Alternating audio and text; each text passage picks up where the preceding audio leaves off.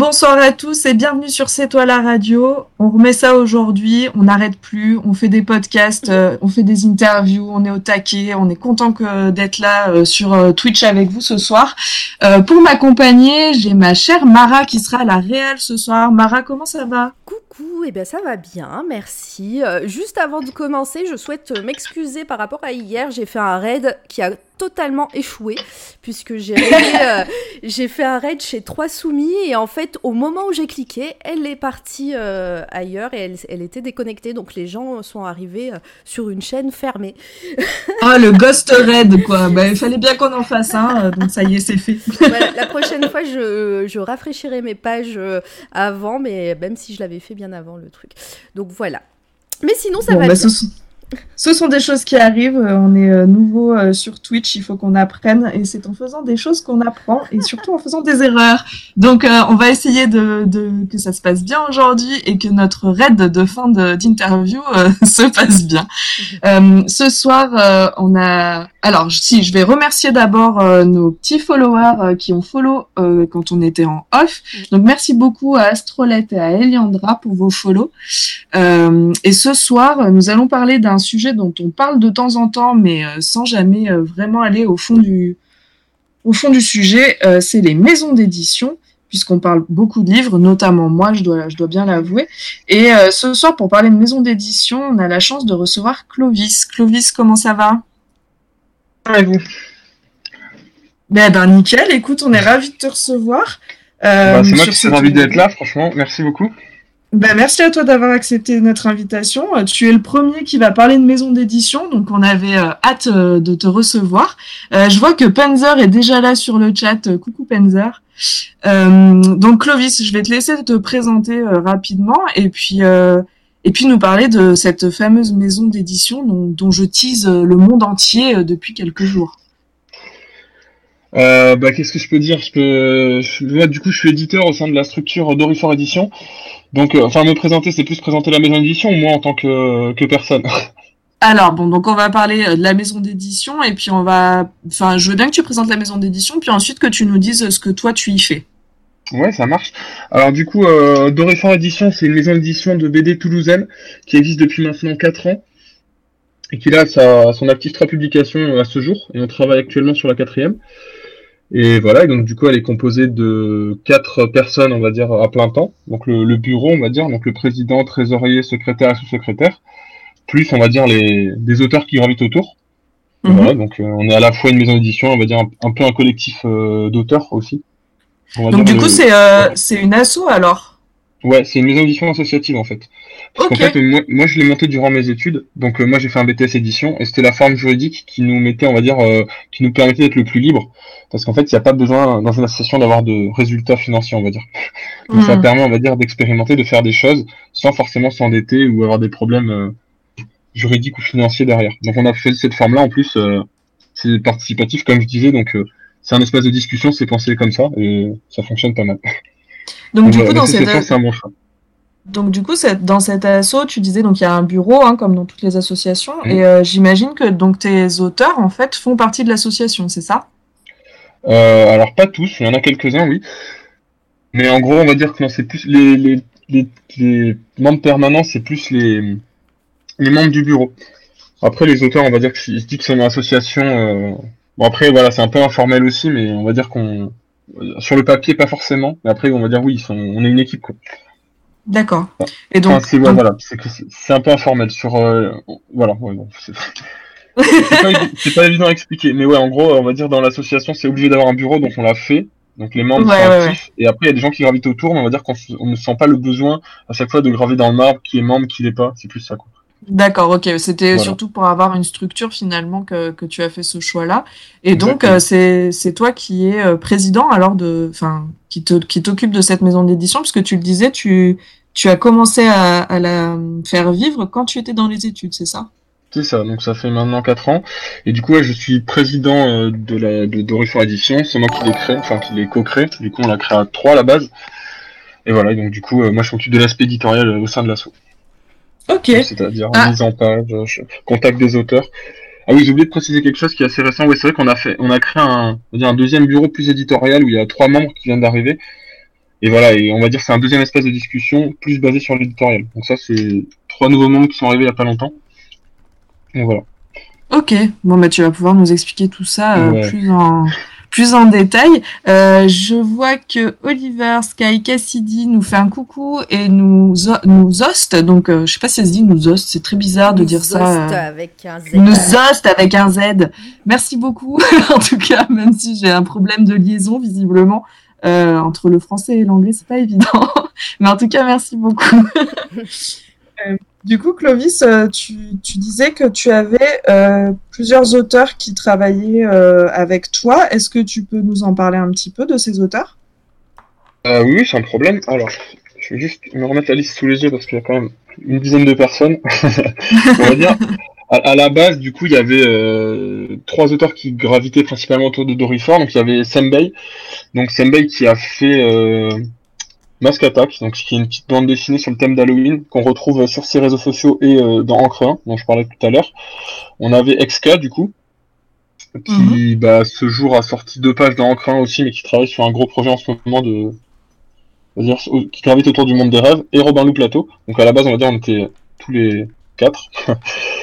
et voilà, et donc euh, Robin Lou Plateau qui a sorti la première publication de Dorifor, bon, c'est un truc qui est, qui est daté et qu'on a, on va dire qu'on a, euh, qui est plus disponible, qui s'appelait Hansel et Gretel, et en fait, qui était un, un mini-mook, on va dire, de, je crois que c'était 24 pages à l'époque. Donc voilà, c'était la première publication de Dorifor. Donc c'était une version un peu ghetto de Hansel et Gretel. voilà, donc. Et en fait, on l'a re... En fait, c'était, euh, à la base, c'était prévu dans Stain 1. Voilà. Faudrait que j'explique les publications. Je vais peut-être pas me perdre, mais voilà. À la base, on était, du coup, trois auteurs plus moi. Et voilà. Et puis, au, fil, au fil des ans, il y a des gens qui nous ont rejoints. Donc, euh, par exemple, il y a eu Trèfle, du S-Wall aussi, donc qui étaient euh, deux auteurs qui gravitaient, on va dire, autour de, de XK et qui, voilà, qui, qui, qui m'a dit, euh, tu devrais les rencontrer. Je pense que, je pense que ça peut les intéresser. Donc voilà, on s'est rencontrés, puis on a commencé à monter des projets. Après, il y a Nina Ouyo qui nous a rejoint aussi. Et pour finir, la dernière vague, ça a été Yvan Narcez, euh, Prince Force et Arthur Plateau, donc qui nous ont rejoint cette année. Voilà. On va dire c'est par là, vague. euh, Ouais, voilà, c'est ce que j'allais dire. Comment, comment tu, est-ce que c'est toi qui vas vers ces personnes ou est-ce que c'est plutôt les auteurs qui viennent vers toi euh, en te proposant des choses, euh, en te disant, bah voilà, moi j'ai fait ça, euh, est-ce que ça t'intéresserait d'éditer ou est-ce que c'est un peu des deux peut-être aussi, hein, euh, peut-être que tu, c'est, pas formel et que ça arrive que ce soit toi qui ailles vers les auteurs et l'inverse? Bah, ça m'arrive plus souvent d'aller vers les auteurs. C'est vrai qu'au début, c'est plus, on va dire, une mécanique de groupe dans le sens où tu vas connaître des gens qui connaissent des gens qui, avec qui tu, que tu rencontres en fait par l'intermédiaire d'autres personnes qui sont éditeurs ou qui travaillent dans l'édition. Donc à la base, c'est plus des rencontres comme ça. C'est un peu, euh, enfin voilà, c'est plus, les gens savent que tu as monté ça ou que tu travailles dans ce milieu-là et donc ils viennent te contacter, mais il n'y a pas forcément de recherche. On va dire au début. Et maintenant, on va dire que je suis plus proactif dans la recherche. Donc je vais essayer de voilà, de repérer des gens que j'aime bien ou dont le travail me parle. Par exemple, le, plus marquant là-dessus, c'est Prince Rourf, où je l'ai contacté via Twitter, en fait. Je l'ai vu sur Twitter, j'ai beaucoup aimé ce qu'il faisait. Et voilà, je lui ai dit, bah, est-ce que tu veux participer à Encre 1 Euh, ça, Moi, ça me plairait beaucoup. Et puis, il m'a répondu euh, par l'affirmative en me disant oui, oui, ça, ça, m'intéresse beaucoup. Donc voilà, maintenant, je suis plus dans la, recherche d'auteurs, on va dire. Et après, il y a quelques personnes qui viennent présenter des projets, mais c'est euh, c'est plus rare, on va dire. D'accord. Donc du coup, finalement, les réseaux sociaux, on en parle souvent et notamment pour les artistes, c'est vraiment une vitrine de leur travail. Et là, tu dis, par exemple, que tu as réussi à contacter quelqu'un par Twitter. C'est vrai que finalement, c'est un bon canal, euh, les réseaux sociaux, pour se faire connaître et pour euh, aussi euh, justement rentrer en contact avec euh, des personnes euh, bah, pour Ah, euh, faire avancer ces projets. Méga important. Ouais, voilà. C'est ce que j'allais dire. Donc toi, je sais que les maisons d'édition est aussi sur les sur les réseaux et je crois que tu fais des événements, enfin que tu participes à des événements, tu fais des rencontres auteurs, etc. C'est ça?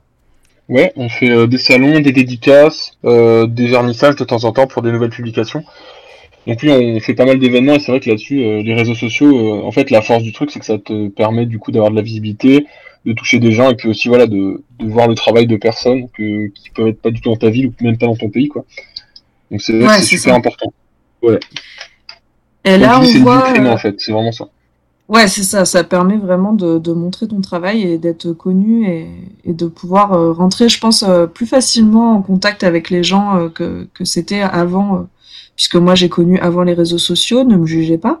Mais euh, mais je pense que effectivement t'as raison, ça ça aide vraiment le contact. Et là, euh, à l'écran, on voit euh, Sadva, du coup, qui est euh, une BD qui a été. Alors, est-ce qu'elle a été écrite, tout a été fait par euh, Santou Nievi ou est-ce que il De A fait Z. que de A à Z? Donc, il a fait le scénario, les dessins, euh, tout ça. Bah là-dessus, ça a été un travail vraiment à deux têtes, dans le sens où lui, il a fait toute la partie conception de la bande dessinée, et moi j'ai fait conception du livre. Et voilà, et après il a, voilà, donc euh, ouais, tout, tout ce qui, tout ce qui est texte, euh, récit et tout, tout ça, c'est lui. Alors, on a Penzer qui nous dit euh, Sadva, c'est une excellente BD. Euh, Ouais, merci donc, beaucoup. Je passerai le message à l'auteur, il sera content. Et je vois aussi dans le chat qu'il y a Narcisse, coucou Narcisse qui est là. Et euh, euh, qu'est-ce que je voulais te dire? Euh, Je ne sais plus. Du coup, oui, on va mettre en lien sur le chat, Mara, je pense, les réseaux sociaux et, et le site internet de, de cette maison d'édition. Et on peut trouver tous tes livres donc sur le shop, je crois. Vous avez un e-shop? Ouais, c'est ça, c'est ça. On a un e-shop avec notre publication, du coup. Et voilà, et c'est moi qui m'occupe personnellement des envois, donc. Donc on est sûr que c'est. C'est parfait.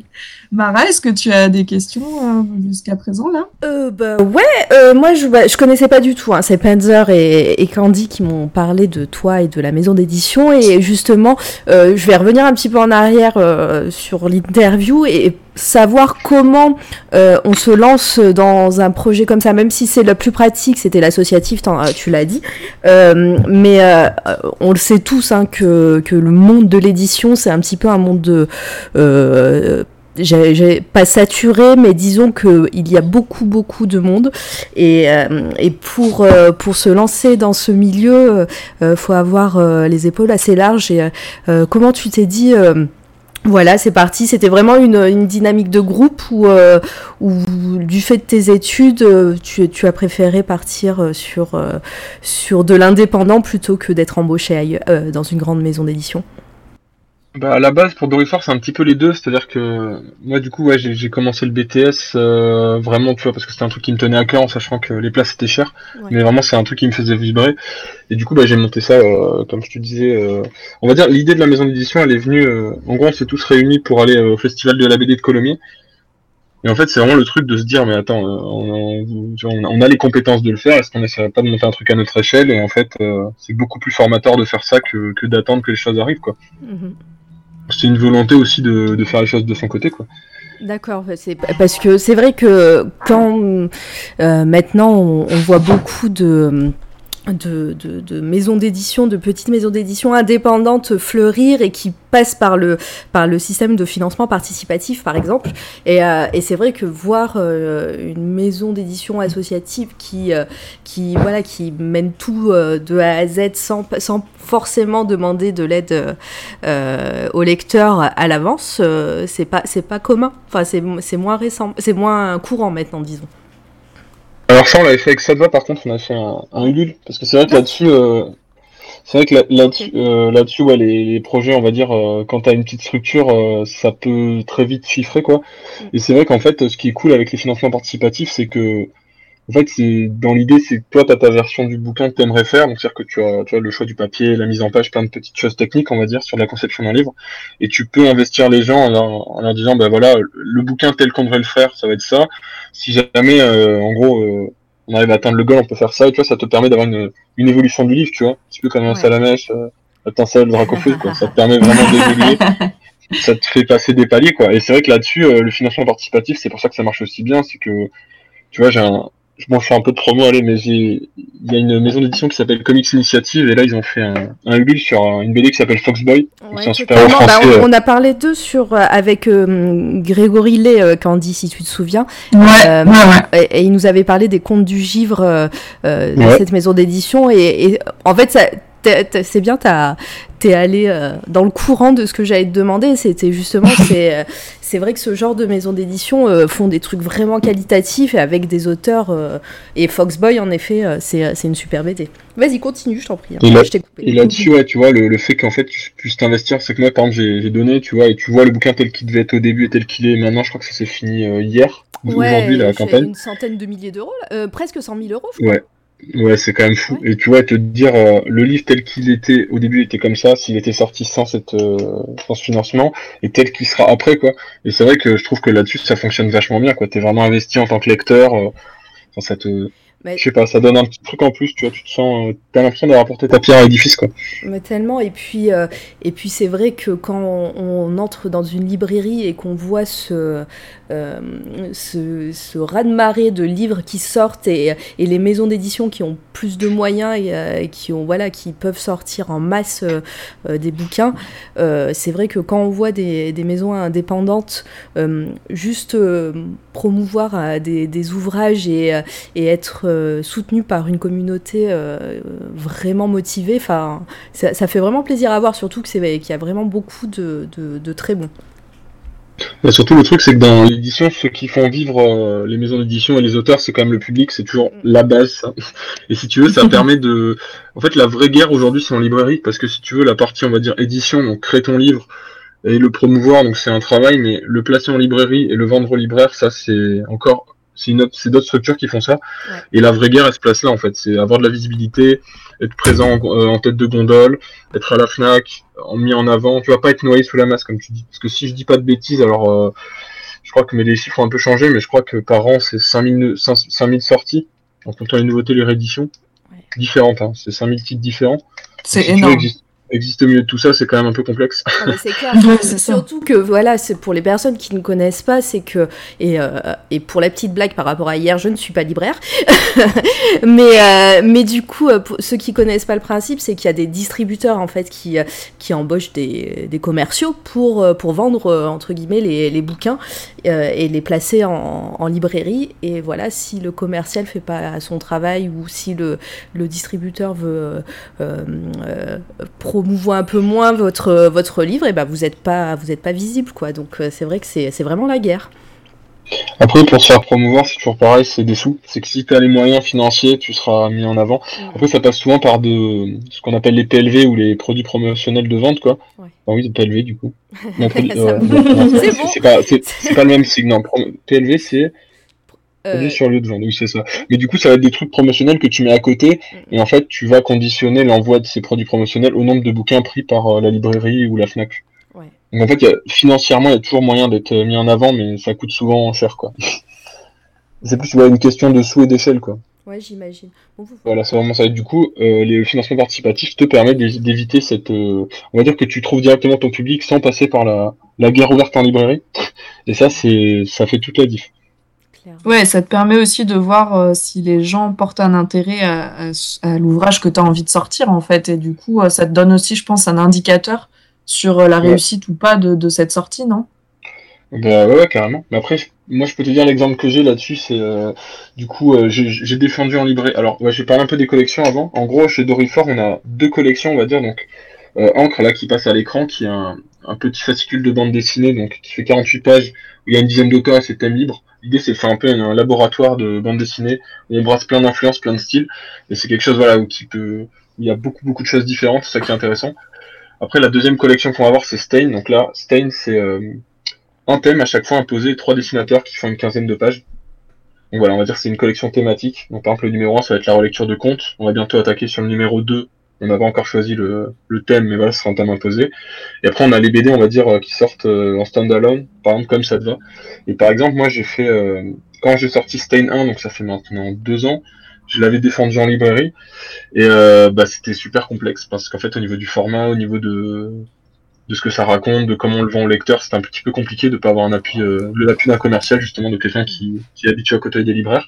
Et on n'a pas eu le même retour sur ça de va. Mais dans les deux cas, c'est ultra compliqué parce que les libraires, voilà, ils ont une profusion de titres énorme et en fait rajouter euh, un livre en plus, euh, ça, ça fait toujours une quantité de taf en plus quoi. Ouais, Voilà. c'est ça. Et Ouais. Puis, Donc le les commerciaux font partie du euh, système et c'est un peu on va dire voilà, ouais, c'est c'est un c'est un un rouage qui est bien goupillé, qui fonctionne bien quoi. Après le problème voilà, c'est la profusion de titres et là-dessus bah voilà quand quand t'arrives euh, en étant indépendant en plus et voilà t'arrives euh, voilà on disant ouais, bonjour on a sorti un truc bon c'est c'est un peu complexe quoi. Ouais, Voilà. j'imagine. Les libraires ont quand même euh, ont quand même joué le jeu. Euh, voilà BD Ciné notamment d'ailleurs je leur passe un, un gros big up parce qu'ils ont joué le jeu à chaque fois. C'est vraiment cool. Et ouais, et puis euh, commercial, enfin c'est un métier, hein, donc euh, moi je sais que par exemple je suis absolument nulle euh, pour vendre euh, quoi que ce soit, donc euh, c'est vrai que euh, il faut, euh, ouais, il faut y aller et il faut être convaincant. Et euh, comme tu le dis, ça doit pas être évident quand on est une petite structure, qu'on est indépendant, euh, mais quand euh, je pense qu'après une fois que tu as réussi peut-être à mettre un pied dans une librairie, euh, bah c'est, tu peux euh, revenir euh, plus serein et dire voilà j'ai un nouveau truc. vous me le prenez cette fois aussi Bah après, ce qui est le, plus complexe en fait de ce que j'ai vu, c'est que même quand t'arrives à te faire ton trou, ton trou, quand à, dire, te faire une place, faire son trou, c'est un, bien grand mot. Mais ce qui est compliqué, c'est aussi l'aspect gestion des, tu vois, de combien tu fais en pourcentage, comment tu récupères l'argent, quand est-ce que tu reviens. C'est encore un autre boulot. Vraiment, comme tu dis, même en tant qu'indépendant, c'est c'est complexe. Enfin, ça, ça te rajoute une charge de travail. euh, En plus, pour peu que tu décides d'avoir un peu des, des rêves de grandeur et de te dire ouais, je vais être disponible euh, à Marseille, euh, Bordeaux et Lyon, c'est-à-dire que tu dois t'organiser des voyages là-bas juste pour aller récupérer les sous. Ouais, ouais, c'est ce que j'allais dire. En fait, il faut que tu sois euh, polyvalent finalement, parce que euh, ben tu fais le boulot. euh, Peut-être dans une grande maison d'édition, il y a quatre personnes qui font ton taf et toi, t'es tout seul, quoi. C'est ça. Ouais, donc euh, t'es obligé euh, d'être euh, ouais polyvalent et de réussir à te vendre. Et aussi, effectivement, euh, si tu veux euh, être un peu partout, euh, ça coûte aussi de l'argent de se déplacer. Enfin, j'imagine que c'est une bonne organisation aussi. Mais en tout cas, en tout cas, c'est la meilleure des écoles. C'est euh, vraiment le truc, c'est que tu disais l'édition, c'est compliqué et tout. Professionnellement, c'est compliqué. Mais après, euh, à son échelle, créer quelque chose et même faire un petit fanzine, c'est pas particulièrement dur. Il suffit d'avoir les outils qui sont Photoshop, InDesign, euh, un peu Illustrator pour faire des logos et tout, connaître des dessinateurs ou être soi-même dessinateur. Mais c'est pas quelque chose de super complexe. Parce qu'après, maintenant, tu vois, il y a une scène sur Internet qui te permet d'exister sans passer forcément par le prisme de la librairie. Et voilà, donc professionnellement, c'est super compliqué de se faire une place dans l'édition. Mais après, euh, on va dire dans des petites structures, tu vois, parce que même Dorifort, euh, j'y passe beaucoup de temps et c'est quelque chose voilà que, que je porte euh, avec beaucoup de fierté, mais c'est pas ça qui me permet de gagner mon argent. Moi, je suis éditeur euh, dans d'autres structures aussi. Enfin là, actuellement non, mais voilà. Euh, normalement, je suis aussi éditeur dans d'autres structures, quoi. Et voilà, c'est ce que j'allais te demander. Est-ce que tu, tu fais que, entre guillemets, hein, euh, que ça, euh, et que tu travailles que pour Dorifort ou pas Et donc, euh, ta réponse est, bah non, parce qu'il faut bien que je bouffe, quoi. En gros, c'est ça. Alors actu- actuellement, oui, on va dire, parce que là, j'ai pas d'autres boulots dans d'autres maisons d'édition, mais oui, sinon, on va dire, pour manger, c'est mieux de. Parce qu'en fait, Dorifort, le but, c'est d'arriver à, à, à- à faire en sorte que chaque projet finance le projet d'après, quoi. Pour l'instant, on en est là. D'accord. Ok. Après, il n'y a pas de gros apports, il y a pas, voilà, on n'a pas de bilan financier à avoir. Enfin voilà, c'est pas la, la volonté, c'est qu'on reste quand même à une petite échelle et après pour euh, voilà pour bosser dans d'autres maisons d'édition plus grosses, ben voilà les enjeux financiers ça peut créer des relations plus moins sereines on va dire. C'est-à-dire que là euh, il n'y a jamais d'affaires de gros sous, il y a quand même voilà on voilà on fait on fait rentrer un peu d'argent, tu vois ça. Voilà je crois que sur euh, Sadva si je dis pas de bêtises, sur le Ulule on a eu euh, 3000 ou 3500. Donc voilà il y a quand même des sommes qui rentrent qui permettent de financer le projet de prendre de l'avance, mais si tu veux, là-dedans, il n'y a jamais de, de relation euh, conflictuelle due à l'argent, quoi. Et c'est vrai que là-dessus, c'est, voilà, je préfère garder cet espace-là où tu t'amuses et tu fais ce que tu veux avec des auteurs qui t'aimes bien, ou faire, voilà, des trucs en bonne intelligence, et l'aspect, Mhm. on va dire, plus euh, business, euh, bosser pour d'autres personnes. Ouais, ouais, mais ça, ça s'entend, hein, parce qu'on sent que tu es passionné par ce que tu fais. Et, euh, et en plus, si c'est quelque chose qui t'est venu pendant que tu étais en études, euh, en général, on est encore plus passionné pendant nos études. Enfin, moi, j'ai j'ai l'impression de ça, en tout cas, et on a une autre dynamique. Et du coup, c'est chouette que tu arrives à concilier les deux et que tu arrives. euh, Alors, par contre, ça doit être une sacrée organisation parce que tu arrives à organiser ton temps euh, sur ton sur ton job de, de et job euh, autre maison d'édition. Donc, tu dois avoir un agenda. bah oui et non, parce qu'après, c'est, c'est par période, si tu veux, le travail, par exemple, sur un stain, ça peut représenter, je pense, en comptant le travail des auteurs, on va dire 3-4 mois de boulot. Pareil pour Encre, et ça te va après, bon, c'est plus 3 ans de boulot, donc ça peut être des projets vraiment sur le long terme. On va dire que quand je travaillais vraiment, euh, mon dernier gros boulot dans une maison d'édition, c'était chez Sœur d'édition. Donc c'est une maison d'édition toulousaine qui fait des livres euh, d'analyse sur le jeu vidéo et la pop culture. J'y Mhm. suis resté deux ans à peu près. Donc là, les deux ans où, où j'y étais, si tu veux, il y a Stain 1 qui est sorti entre, mais en vrai, euh, à part ça, je me suis dit, bon, je vais attendre de plus travailler là-bas pour pouvoir relancer plus de projets et tout, quoi. Parce que comme Ouais, tu dis, ouais, tu- c'est pas possible, quoi. Gérer les deux, tu t'épuises vite. Ouais, c'est ça, il faut que tu, enfin, tu, tu dois être obligé de faire des choix, j'imagine. Et puis, euh, si tu veux une vie sociale aussi et pas péter un câble, t'es obligé de, de t'aménager du temps aussi euh, où tu souffles un peu. Mais en tout cas, euh, c'est, euh, enfin, c'est un chouette projet. euh, Enfin, c'est même pas un projet, hein, c'est, c'est quelque chose de tangible, donc c'est, c'est cool. Et, et, euh, en plus, j'ai l'impression que avec tes auteurs, en plus, il y a, comme tu le dis, vu qu'il n'y a pas d'affaire de gros sous. Euh, la dynamique doit être différente de celle dans une grosse maison d'édition, puisque tu connais les deux en plus. Ouais, bah oui, c'est plus. Après, ça dépend aussi de la, teneur du projet, si tu veux, un truc comme Encre. euh, du coup, comme dis, on l'a pensé comme laboratoire, c'est-à-dire que, en gros, il y a plein d'auteurs à qui je leur dis, vous pouvez tester des trucs, soit vous pouvez sortir du format de ce que vous faites d'habitude, ou enfin faire un plein de choses, quoi. Et c'est vrai que là-dessus, bah, tu vois, c'est une petite contribution à un projet plus gros. Mais après, par exemple, sur euh, Sadva, donc du coup, veux, avec Santoniévi, c'était un projet vraiment à deux têtes. Et là, tu vois, là, il y a plus d'enjeux parce que tu sais que tu peux pas te foirer, quoi. Enfin, c'est pas que tu peux, pas, le terme, c'est que tu peux pas, c'est pas que tu peux pas te foirer, mais c'est un projet plus gros, plus ambitieux, il y a plus d'attentes. Ouais, c'est ça, Les le- relations sont moins, il y a pas de, il y a pas de, l'argent, il, crée pas des tensions au milieu. Mais voilà, tu sais que c'est un, c'est un projet plus ambitieux, il faut donner plus d'énergie. Enfin, voilà, c'est, Ouais, en fait- dedans, quoi. Ouais, c'est ça. Avec Encre, t'es plus dans l'expérimentation. En fait, tu laisses un espèce de d'expression aux auteurs euh, que sur cette va, t'étais plus euh, dans un travail euh, de, enfin, j'allais dire de fond, mais ouais, de qui, a- qui avait une autre ampleur que ce que tu fais avec Encre. et du coup, forcément, j'imagine que ben tu t'investis pas de la même manière et t'as t'as pas les mêmes attentes en fait. C'est ça. Et puis aussi, c'était Mm. un projet un peu charnière, parce que du coup, euh, là, on va dire que le, vraiment le moment où on a relancé euh, l'assaut, euh, enfin, où l'assaut est reparti un petit peu violemment, bah, c'est, du coup avec le, le, le de, bah, de Sadva, qui a vraiment remis un coup de boost à tout le monde. Du coup, on avait fait Stain il y a deux ans. En gros, pendant deux ans, on n'a pas eu trop de publications, on a eu des tout petits trucs. Mais euh, on va dire, ouais, en fait, concilier des projets, le, truc, c'est vu qu'on est en semi-pro, quoi, c'est pro-semi-pro, c'est compliqué de concilier, euh, tu vois, par exemple, tu peux être auteur, avoir un projet de BD, arriver au bout, enfin, c'est compliqué d'arriver à, à quelque chose de construit, quoi. Mm. Enfin, ça, c'est complexe, quoi, tu vois, c'est pas, je veux dire, euh, comment expliquer ça simplement? Euh, C'est facile de perdre la motivation, on va dire, voilà. Du coup, le truc, c'est, c'est que là, ce qui est cool avec Encre, c'est qu'on a réussi à, à faire un petit truc, en fait, où tout le monde expérimente, et ça fait surtout un truc euh, régulier, quoi. C'est que tous les 4 mois, il y a un numéro. ouais. Donc là, le numéro 2, il est presque fini. D'ailleurs, on attend un événement pour le lancer.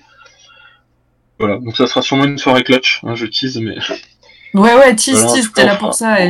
on, on fera une so- on fera une soirée clutch. On a la couve. euh, D'ailleurs, est-ce que je peux vous, ouais, je peux peut-être vous montrer la couve. Tiens, tiens, tiens.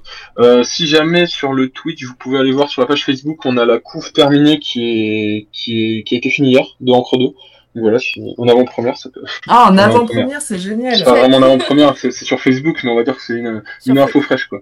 Sur Facebook. on l'a- on l'a- on l'a- Euh, wait a minute, on va y aller. info un petit peu fraîche, voilà, il y a la couve du numéro 2. Et voilà, là-dessus, ce qui va être cool avec Encre, c'est que, comme je disais, c'est un laboratoire, c'est que l'idée, c'est de pousser des, des auteurs à tester des trucs et d'arriver à des, des projets un peu finis, quoi. Enfin, genre, vraiment de, de, de maturer un projet, quoi. Par exemple, là, on a, on a une publication, du coup, sur, enfin, on a Hey. une histoire qui, sur deux numéros actuellement, qui s'appelle euh, Hanuman.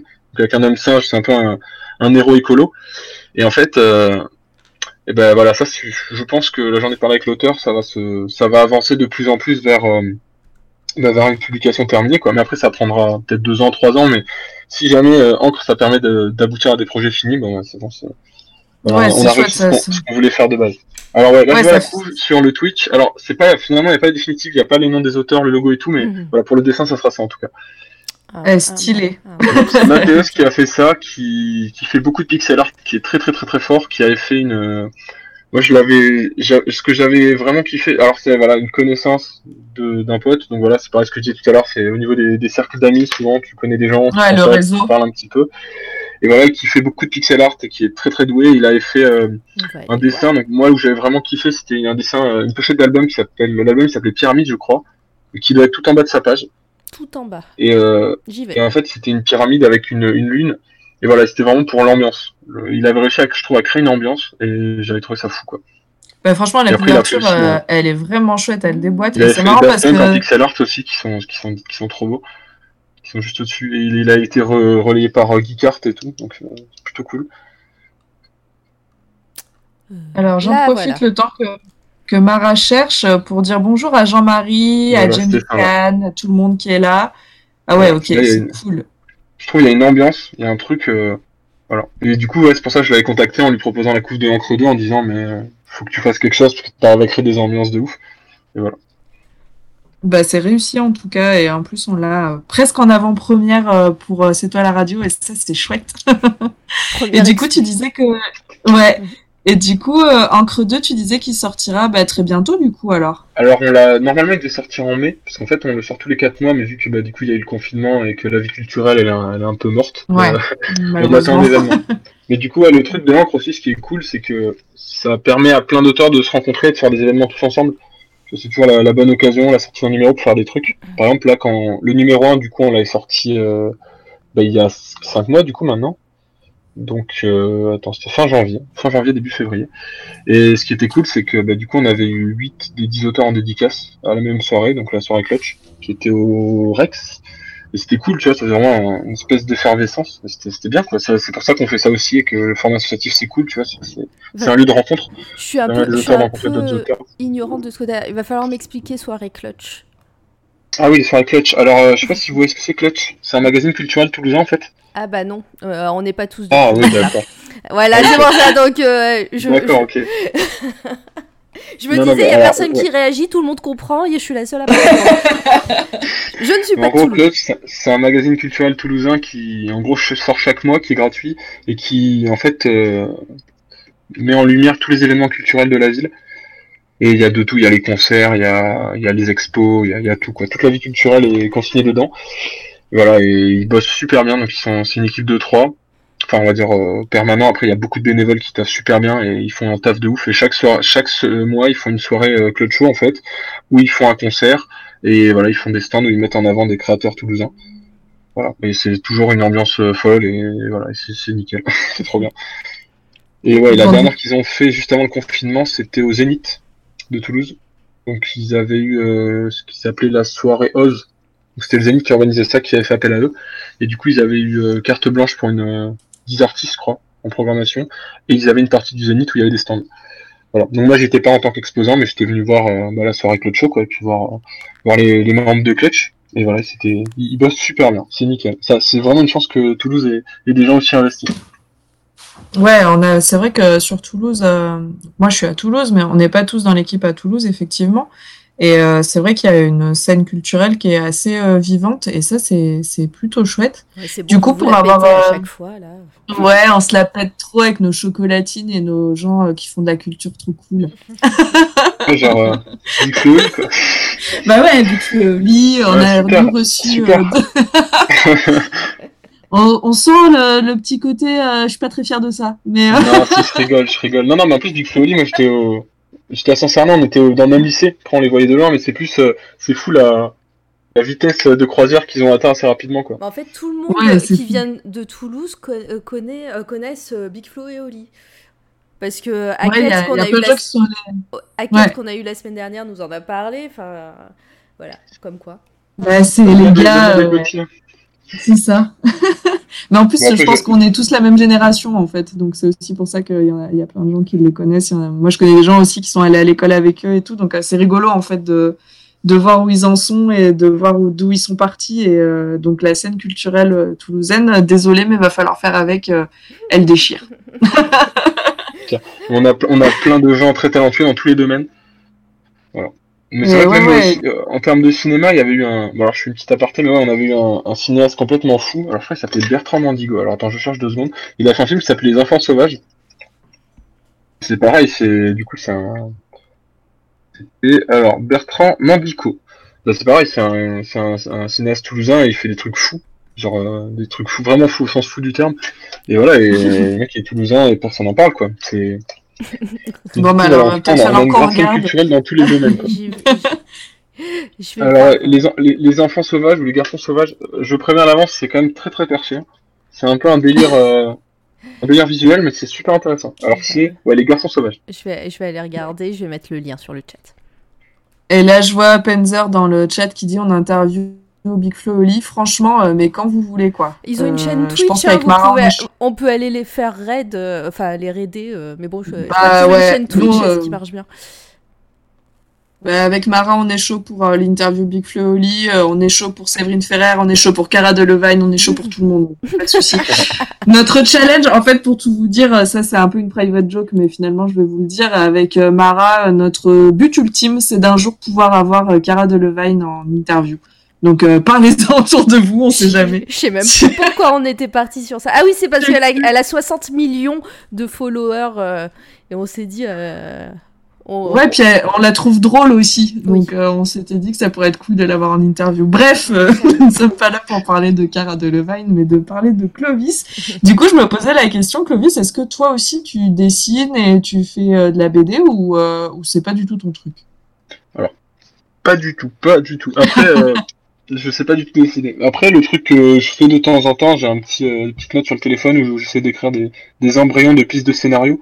Je me dis, c'est important en tant qu'éditeur de de comprendre comment on fait une bande dessinée, on va dire au point de vue créatif, du découpage, euh, du storyboard, la conception d'une histoire, pour pouvoir en fait être plus euh, bah, plus, plus percutant dans les retours, quoi. Pour être euh, pas dire de retour en mode bon alors ça ça va pas, mais je sais pas pourquoi.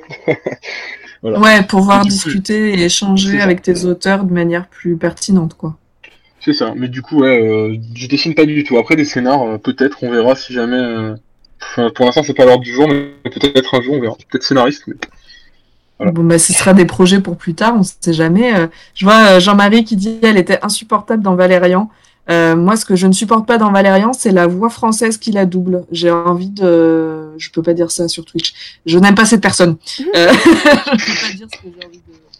Mais, Mais- euh, ouais, moi, je, la trouve, je trouve la voix qui la double insupportable. Ah, t'es parti loin là, ton micro? Ouais.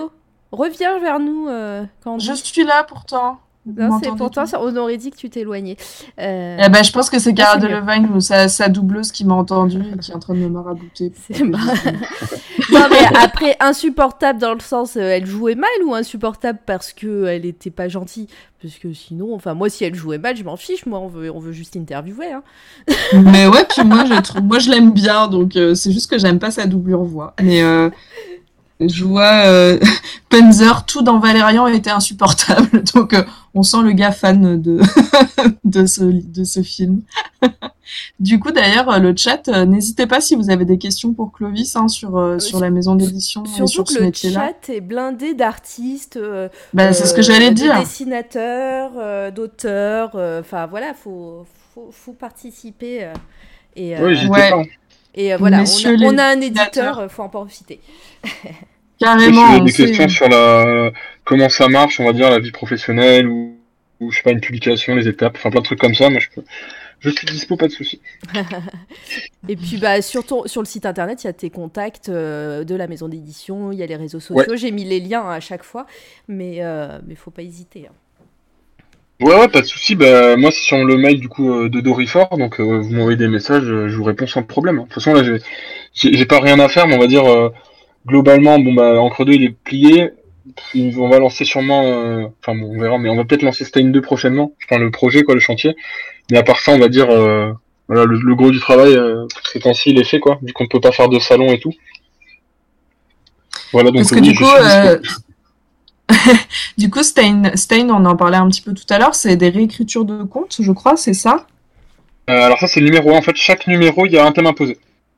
D'accord. Et le donc, numéro 2, ça va être euh, steampunk, ça va être, euh, euh, je sais pas, alors la comment, c'est- euh. qui, qui est-ce qui décide de ce thème-là? C'est la maison d'édition ou c'est un collectif d'auteurs qui décide euh, sur quoi ils vont travailler? Alors c'est la maison d'édition. Alors pour le numéro 1, c'était moi qui l'avais décidé. Et du coup, comme je disais au début de, de l'émission, en fait, enfin du, du talk show, euh, là j'ai recruté, on va dire, un bureau pour avoir un petit peu de, de backup éditorial. Donc c'est des gens qui gravitent autour du monde du livre. Et donc du coup on est quatre. Et là du coup on va voilà pour parler plus d'édito et tout. Et donc là du coup je vais les, faut que je fasse une réunion avec eux prochainement. Et puis on va à quatre, on va décider du thème quoi. Alors comment ça se passe si, euh, parce que là effectivement comme le disait Mara, euh, on a Genji Scan, on a Jean-Marie qui sont des, des illustrateurs euh, qu'on a déjà reçus sur cette toile à radio. Moi je trouverais ça grave cool euh, qu'ils qu'ils puissent travailler avec toi.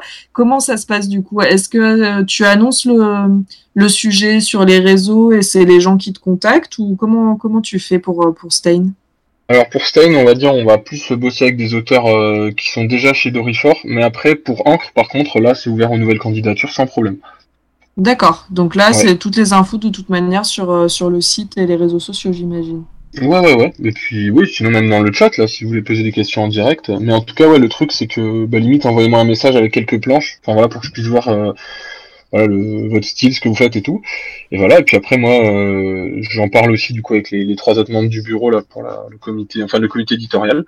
Et voilà. Et puis après, on, on prend une décision. En tout cas, ouais, pour euh, Ancre, c'est clairement ça l'idée, c'est de, de, de faire venir des nouvelles personnes à chaque fois, d'avoir vraiment une profession de style et, et voilà. Et puis de, si ça peut permettre à, à des dessinateurs d'être édités la première fois, ben voilà, c'est cool. ah oui, alors j'ai pas parlé de la rémunération, c'est vrai que en fait Encre, euh, on le fait pas pour gagner de l'argent dans le sens où si on vend tous les numéros d'encre, on atteint le seuil de rentabilité en fait. C'est-à-dire que euh, Encre, faire les 100 numéros, ça coûte euh, 200 euros. Le financement, on va dire, de 48 pages plus les deux pages de la couverture, ça fait 50 euros de frais auteur, donc ça fait 250. Mhm. Et voilà. Et en fait, après, il y a un, un exemple, enfin même pas, c'est même pas rentable. C'est à quelques, quelques, une vingtaine, ouais, 50 euros près, c'est pas rentable. Voilà, mais en tout cas, le, le- voilà, bah, c'est même pas rentable du coup. Mais le but, c'est de, voilà, de, de financer le numéro d'après et de payer les auteurs. Mais en gros, ouais, on le vend 4 euros. Du coup, il y a 100 exemplaires. Si on vend les 100, ça fait 400 euros. Voilà, en gros, on a, on, voilà, vu qu'il y a 250 euros, on va dire, de frais de création. 400 euros, c'est le, le chiffre total si on vend tout. Bah voilà, bah, en gros, ça permet de financer le numéro d'après. Donc du coup, Ouais, c'est ça fait 1 euro, la, c'est- 1 euro la page.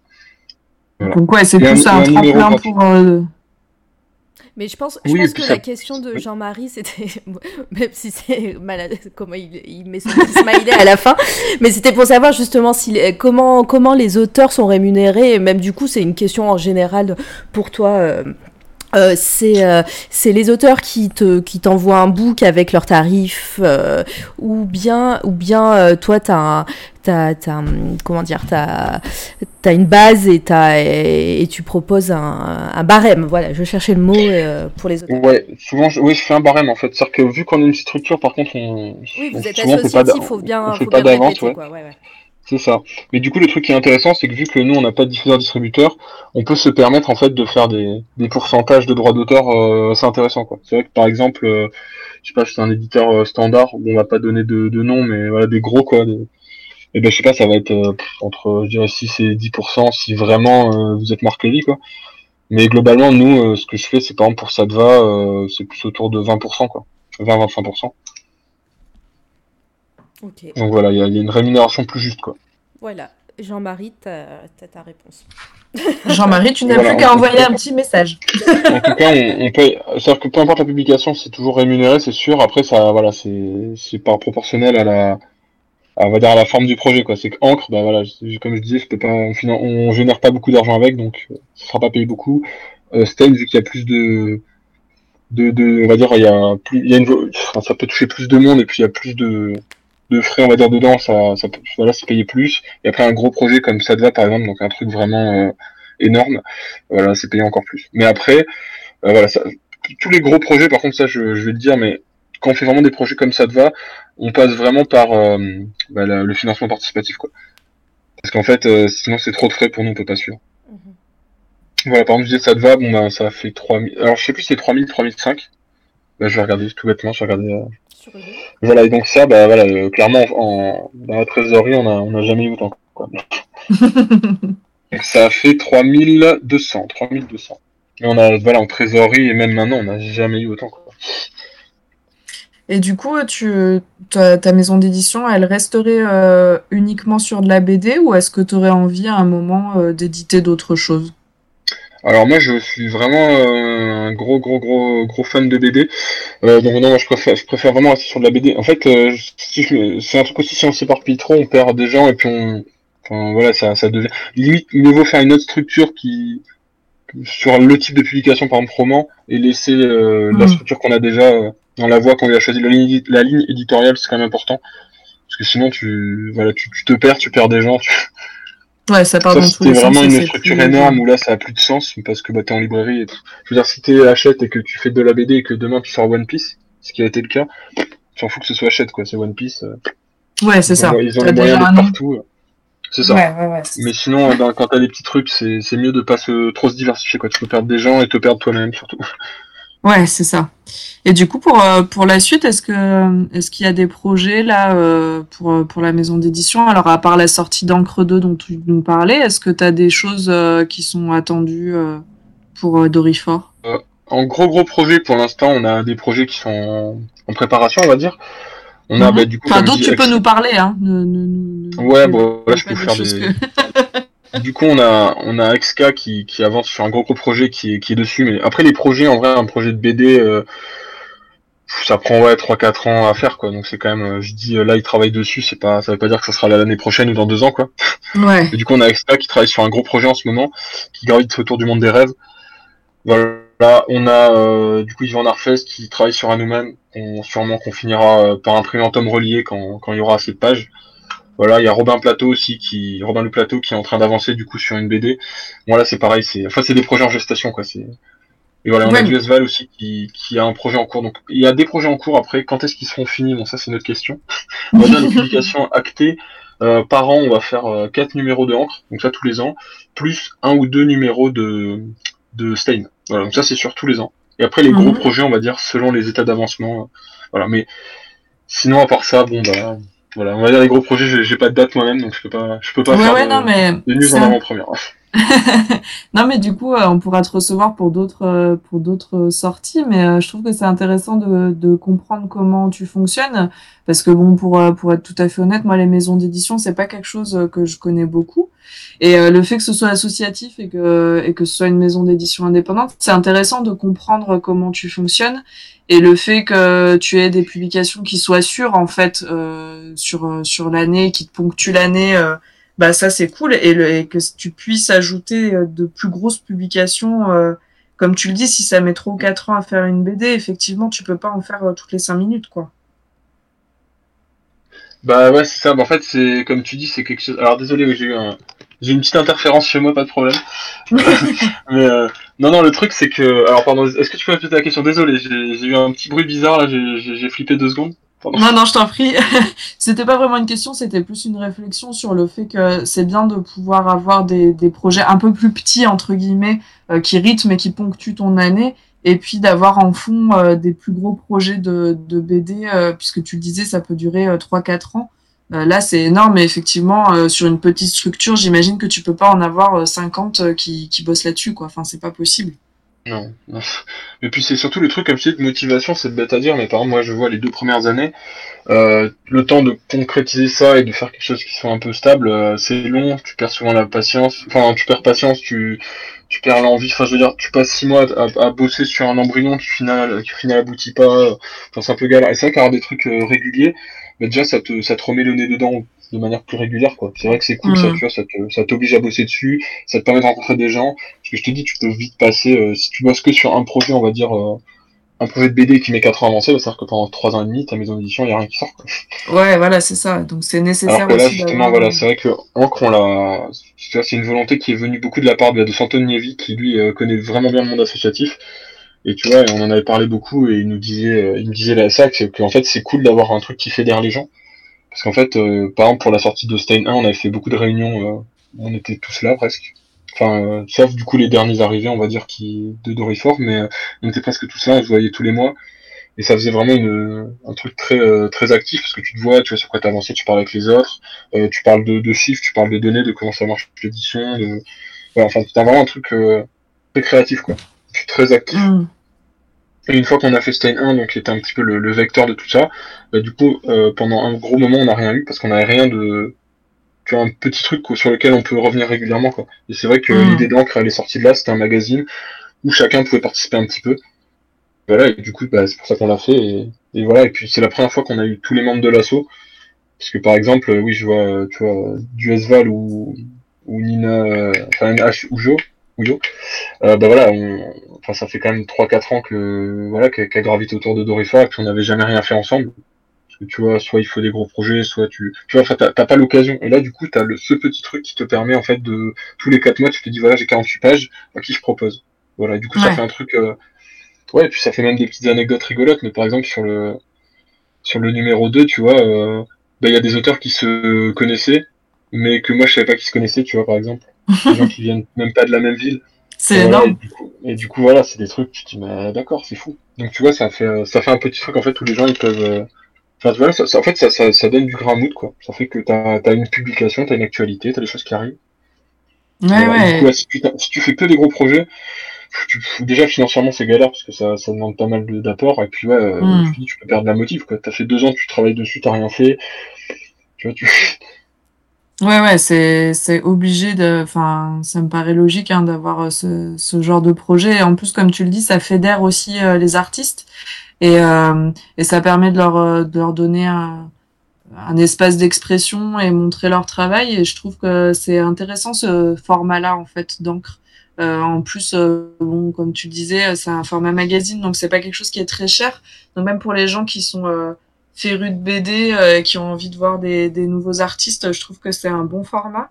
Et, euh, et du coup, ouais, en plus, ça, ça te permet bah, de vivre aussi, enfin, de faire vivre ta maison d'édition. Et donc, euh, c'est cool que, que tu arrives à en avoir plusieurs qui se, qui se fassent au fil puis- des ans, quoi. Et puis c'est vrai que c'est bien aussi parce que quand tu fais des salons, tu vois, nous du coup, on- principalement, on vend le plus de bouquins en faisant des salons, parce que c'est là où tu peux être là, t'as des auteurs qui sont là, tu peux discuter avec les lecteurs, Ouais. les lectrices, tu vois, c'est super bien quoi. Et là-dessus, on a fait quoi l'année dernière? On a fait euh, Popcorn, on a fait le TGS, on a fait un salon à Négrepolis, pas très loin de Montauban. Alors j'ai pas, on a dû faire 4-5 salons, j'ai pas le nom de tous les salons, mais on en a fait 4-5. Et Mhm. c'est vrai que là-dessus, avoir des nouvelles publications, même pour toi en tant que euh, et les auteurs et tout, t'as quand même quelque chose de neuf à présenter. C'est vachement Ouais. important, quoi. Ouais, si tu sûr. tournes 4 ans avec le même bouquin, y a un moment, même les gens qui te connaissent, bon, ils vont dire, bon, euh, ça fait 4 ans, c'est le même, tu vois, alors que même si t'as, voilà, un petit truc comme Encre, qui est, qui est, voilà, qui est quand même, dis, c'est 48 pages, c'est un tout petit truc, c'est pas un gros tirage, ben voilà, ça fait un petit peu de nouveauté, un peu de, peu de, peu de fraîcheur, quoi. Ouais, ouais, c'est ça. Et alors, moi, je me pose une question depuis le début. Euh, pourquoi Dorifort? Est-ce qu'il y a une raison pour Ah, ce nom? Et, euh, Bah, à la base, on, on avait vu que c'était comme ça que les Bordelais appelaient les Toulousains. Et ça Ah nous a ouais, je me- je me posais la question si c'était pour ça ou pas, en fait. Et ça nous a fait vachement rire et même à- et tu vois par exemple ça c'est un projet qui traîne dans un carton en vrai mais j'ai regardé euh, des définitions de Dorifort il y en a plein plein plein plein plein plein. Par exemple qu'est-ce que je peux dire? Je peux en trouver une rapidement. Euh, tu vois par exemple dans la Grèce antique c'était les soldats armés de lance on appelait ça Dorifort mais du coup on, on fera peut-être un jour une publication que autour des, des sens de Dorifort mais en tout cas Ah, nous à la base le premier pour lequel on l'a pris c'est parce que les Bordelais appelaient les Toulousains comme ça Ok. Voilà. Je trouve ça euh, génial et j'aime beaucoup euh, le logo en fait. Euh, Je trouve qu'il est hyper réussi euh, parce qu'on voit bien euh, quand on sait ce que c'est un Dorifort, on voit et en même temps c'est hyper graphique. Euh, moi j'aime beaucoup. alors c'est Sembel qui l'a fait celui-là et il l'a fait à la main c'est fait à la plume Ah ok. Ça, Ah ouais, un moi travail de que- fou. D'accord. Ok. Et d'ailleurs, euh, faudrait que je vois, mais là, il est, il est de passage aujourd'hui, là, et je peux voir si jamais il, il peut placer deux mots à la radio et en parler un peu vite fait. euh, Je verrai. Après, il faut voir si c'est dispo, là, mais euh, je pourrais lui en toucher deux mots s'il veut expliquer un peu la genèse du logo après. Ouais, ça pourrait être cool. Ouais. Et euh, Bara, t'as t'as t'as des questions peut-être? Parce que je, je parle, je parle, je parle, mais n'hésite pas à me couper, hein. C'est bien, d'habitude, c'est moi qui euh, euh, euh, qu'on n'arrête pas. euh, après, Penzer. mais c'est toujours après Panzer, ce sera toujours lui le pire. non, mais euh, euh, non, mais t'as- t'as- c'est- c'était super clair et t'as à peu près tout dit. Moi, gna gna gna. Moi, Gna gna gna. je voulais savoir, euh, euh, voilà, on a vu qu'il y avait un, euh, une boutique en ligne, mais euh, si on veut te trouver en librairie, t'as dit que t'avais fait un petit peu le tour aussi des librairies. Moi, je pense que ce serait cool de faire un petit peu de pub pour des librairies indépendantes qui, a, qui ont, ont, ont passé le pas de, de, de, de te mettre en boutique. Euh, J'imagine que tu as une petite liste, en tout cas de mémoire, disons, c'est le moment de faire de la Ouais. pub. Mais, euh, ouais, mais je vais le faire parce que c'est très important. Bah Là-dessus, oui, faut... on le dit pas assez, mais les libraires, ceux qui font toute la diff. Mm, mm. Donc, Vraiment, vraiment. Alors attends, le temps que je retrouve cette petite liste. Mais oui, déjà à Toulouse, déjà on est, on est dispo dans pas mal de librairies à Toulouse. Alors, je vais juste retrouver la liste vite fait. Et oui, Panzer, on te, on te, on t'embête, mais tu sais que c'est parce qu'on t'aime, hein, c'est pour ça quoi. On te fait des vannes tout le temps. Puis en plus là, t'es pas en vocal, donc tu peux pas trop répondre, donc c'est encore. mieux. Arrête, il- arrête, ne l'invoque pas, il va arriver. Ah oui, non, alors je n'invoque pas du tout Panzer en vocal, pardon. Mais sinon, Alors, on est c'est vraiment bon, liste. là. Ah, parfait, vas-y, viens. Donc du coup, au niveau des librairies à Toulouse, on est présent sur quatre librairies. Donc euh, BD Ciné, que je dis tout à l'heure que je remercie parce que franchement, ils font un taf de fou. La librairie Priva aussi, où on a fait une dédicace euh, de ça te va juste avant le confinement, qui bosse aussi super bien. Terre de légende, voilà. Et après le Chameau Sauvage. Donc le Chameau Sauvage, c'est une librairie qui librairie salon de thé, café, qui je crois qu'on peut manger aussi, je suis pas sûr, mais qui est à Barrière de Paris. Et c'est pareil, c'est un endroit super. C'est un endroit qui en va il y a pas longtemps. Et voilà, c'est c'est trop bien. Non, parfait. Donc, Et du coup, Ouais, après, on a, deux, on, a, on a deux librairies à, on va dire, autour de Toulouse. Ah, on a perdu. s'occupe de- du festival de Colomiers, en fait, qui s'occupe de la partie vente de bouquins. Donc nos bouquins sont dispo là-bas. Et après, il y a une librairie à Plaisance du Touche qui s'appelle l'Exemplaire aussi. Voilà, où ils bossent super bien, pareil. Ouais. hein, voilà. Et après, la dernière librairie, c'est Étoile Scintillante à Gaillac, qui est, qui est un super, super, super libraire. Enfin, le, le propriétaire est un super libraire et il bosse ultra bien. Ok, Et très Voilà, bien. on va dire, j'ai fait Toulouse et les Tu les as les tous. alentours euh, au début au niveau de diffuseurs distributeurs, voilà. C'est quand même autour de Toulouse, parce qu'il faut que ce soit des endroits un peu accessibles. Euh, Il n'y a pas à Bordeaux, je crois qu'il y a au Pays Basque, si je dis pas de bêtises. Ouais, c'est Santonievi, on avait posé quelques-unes à Bayonne, mais j'ai plus les noms de tête là. Enfin voilà, après s'il y a des gens, alors ça dépend, s'il y a des gens au Pays Basque qui le disent dans le chat, et euh, je, leur, je leur envoie direct. Enfin, je, je leur dis, non, c'est vrai que là, je, là, je dois, faut que je cherche, mais voilà, s'il y a des gens qui sont au Pays Basque et qui veulent le prendre au Pays Basque, bah, voilà. Le festival de Lanta d'ailleurs, euh, alors Jean-Marie Minguez, je pense, c'est GM, c'est Jean-Marie. Oui. Bah voilà, Ouais. le festival BD de Lanta, il est trop cool. Alors nous, on a essayé d'y aller cette année, mais on n'a pas pu. Bon, au final, l'un dans l'autre, il y a eu le confinement, donc je crois que ça serait, serait pas fait. Mais euh, ouais, Lanta, on aimerait bien aller à l'occasion. Alors, qu'est-ce que c'est ce festival pour les gens qui connaissent pas? C'est le festival BD Ouais, c'est un festival BD, donc Lanta, si je dis pas de bêtises, c'est vers où alors Lanta. Bah, C'est vers Toulouse. Ouais, je, sais- je sais que c'est à l'e- à l'est de Toulouse, je sais plus à côté de quelle ville c'est exactement. Voilà, mais en tout cas, c'est un festival BD, alors j'ai- jamais foutu les pieds par contre, mais je connais de réputation et j'ai regardé un petit peu les auteurs qui allaient et tout, et c'est quand même assez réputé. Alors c'est derrière Balma, ouais. C'est entre Balma et Camaran. Ok, ah oui, il y a, il y a Jean-Marie qui dit petit festival BD à 20 minutes de Toulouse, dans la campagne, d'accord. Ah, c'est... Mais voilà, mais en tout cas, ouais, Lanta a une bonne réputation et ça a l'air plutôt cool. Euh, Oui, je croyais que t'as- Ok. je croyais que. on Ouais, ouais, non mais, non mais moi aussi je croyais que tu allais parler Mara, c'est pour ça que Pas j'étais... Et euh, du coup, euh, qu'est-ce que... Je sais plus ce que je voulais dire. Euh... Eh ben je sais plus, Mara, est-ce que tu veux prendre la parole? Non, pas, pas vraiment.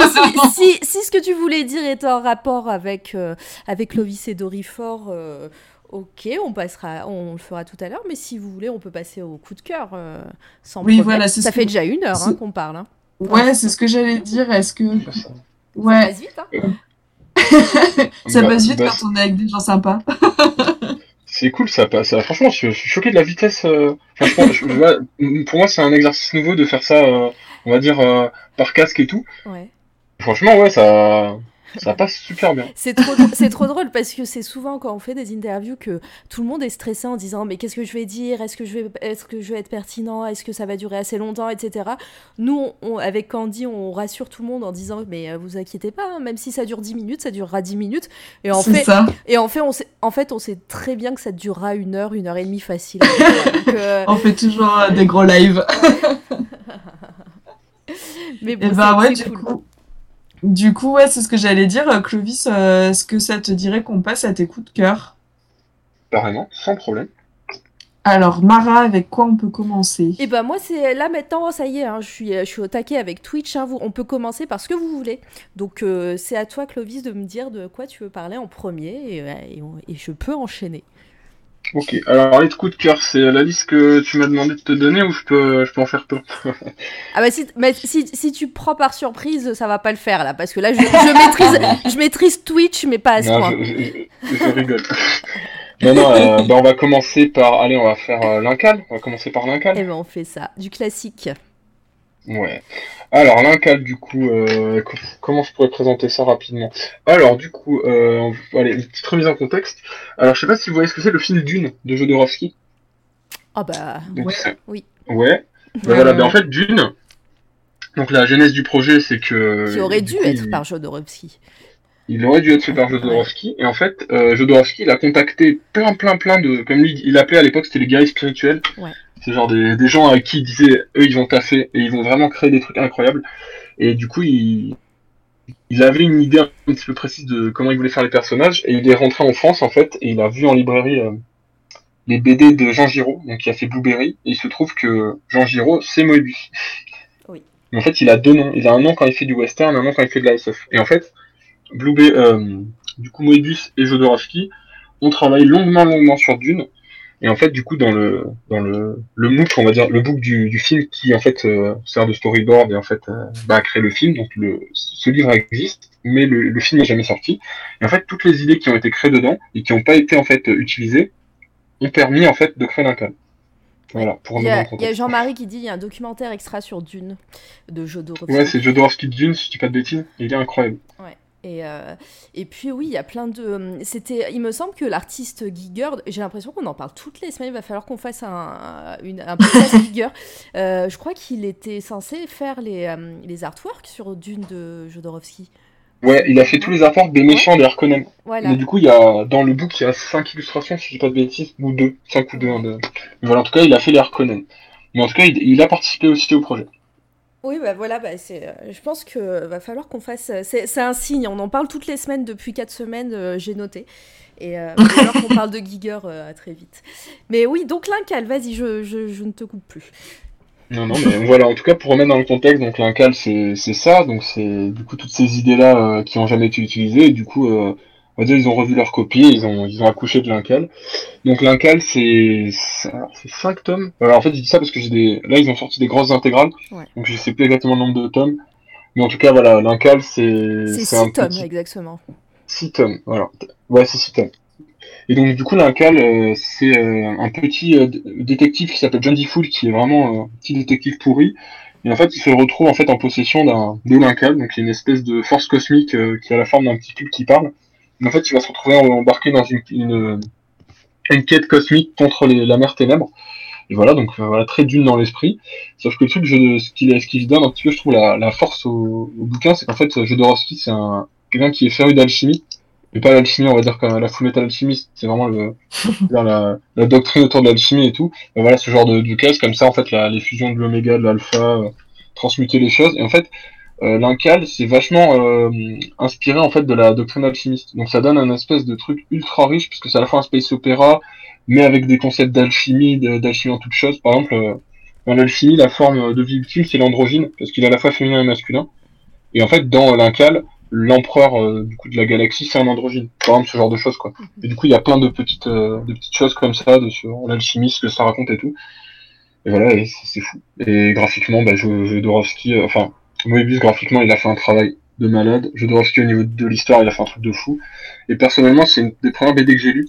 Parce que ça, mon père, il l'avait dans sa bibliothèque. Et je devais avoir ouais, 7 ans, je lisais ça, je comprenais rien. Je trouvais ça incroyable.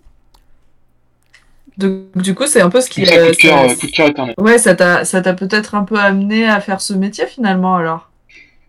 Euh, alors peut-être, ouais, je- alors c'est vrai que j'ai jamais euh, vu sous cet angle-là, c'est possible. C'est possible. Là, comme ça, je ne pas te dire. Mais en tout cas, ce qui est fou, je trouve, c'est, euh, tu vois, c'est, on va dire, si le cerveau il fonctionne comme un estomac, on va dire au niveau de la créativité, il faut que tu donnes à manger des trucs euh, plus ou moins consistants. Ben là, c'est très riche, tu vois, il y a plein de fibres. C'est, je sais pas, ça, je trouve que ça t'apporte plein d'idées ou plein de, de concepts sur la création d'univers ou ça, ça fait vraiment travailler ton esprit et je trouve que c'est, c'est fou, quoi. C'est fou de faire des trucs aussi Ouais, riches, en fait. Et ça a l'air euh, dense aussi en termes de, de, de comment? De dessin et de enfin c'est Ouais. c'est des traits euh, c'est vrai que le, le... Ah, je vais y arriver C'est ça. hein. C'est euh, Ouais. c'est clair. Moi, moi, Moebius, je connais pas. Je suis pas très, je suis pas spécialiste euh, en quoi que ce soit. Moi, je suis plus euh, du côté comics et j'ai connu Moebius avec le son Silver Surfer. Euh, Ouais, avec Stanley, ouais. Ouais, avec Stanley. Et, et puis, ouais, les dessins. Bah, quand t'as lu ça et quand t'as vu ça, bah, tu as envie de tout lire de Moebius et, parce que c'est vraiment très dense. Et... Ah mais faut, faut, faut y aller, hein. Moebius c'est C'est fou. Moebius, tu vois, c'est un artiste français qui est le seul pays où il est pas apprécié à sa juste valeur, c'est la France. Parce que, genre, dans plein de pays, Ah c'est oui. c'est la norme. Genre, tu prends Otomo, le mec qui a fait Akira, bah, il dit, ouais, c'est quoi vos inspirations? Il dit, Moebius, il est haut dans le classement, tu vois. Mm, mm. Je dis, ah ouais, Ah, ce mais genre de c'est- choses, tu vois. C'est vrai que euh, moi j'ai eu l'o- l'occasion d'interviewer et de côtoyer pas mal d'artistes et à chaque fois quand on, on- on leur demande euh, bah, les auteurs qu'ils aiment, euh, j'aime pas dire influ- euh, influence, mais bon, comme voilà, euh, on, on le dit souvent. Il y, a, y a Moebius et Franquin qui arrivent, qui arrivent souvent en premier. Donc Franquin qui a fait mince oh, j'ai perdu le, mot, le nom euh, Gaston Lagaffe Euh, et puis voilà et, et Moebius ouais c'est une référence euh, euh, sans enfin sans conteste puis, plus fou, je trouve, avec cet homme-là, Ouais. c'est qu'il il est connu pour la science-fiction, tu vois, où c'est un monstre sacré, mais il a aussi fait du western, et je crois qu'il est parmi les meilleurs dessinateurs de western de tous les temps. Et C'est ça qui est fou, tu vois, c'est qu'il a le mec, il a deux penches, enfin, il en a pas que deux, mais il a, il a une palette folle, quoi. Ah ouais, c'est, un, un génie du dessin et puis euh, et puis ouais, enfin tout- toutes ces toutes ces cases comme elles sont découpées, regarde, enfin cette cette image là en pleine page là, c'est ju- c'est juste folle hein, euh, comment Mm, mm, mm, mm. comment il a travaillé ça.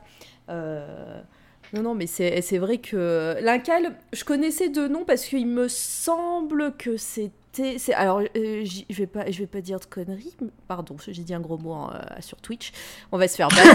Euh, On va est-ce se faire ban. est-ce que c'était pas dans Métal Hurlant ou euh, en tout cas Jodorowsky a, tra- a travaillé pour, sur Métal Hurlant, mais euh, Alors, en fait, le, le truc là-dessus, c'est que Metal Hurlant, en fait, les humanoïdes associés euh, ont créé Metal Hurlant, donc le magazine, Mm. et qu'en fait, euh, bah, toutes les publications de Jodorowsky et. Moebius, c'est chez les humanoïdes, en fait. Ouais. Donc, bah, c'est pour ça. Et puis bah voilà, du coup, du coup en plus c'est d'actualité parce que ça, il y a pas très longtemps ils ont annoncé que Métal Hurlant allait revenir.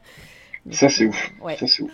Et en 2021, donc on a le temps, on a le temps de se préparer. hein. Mais mais ouais, c'est super bien. Pour les fans de science-fiction, de BD euh, euh, et d'artistes euh, phénoménaux, c'est une super nouvelle. hein.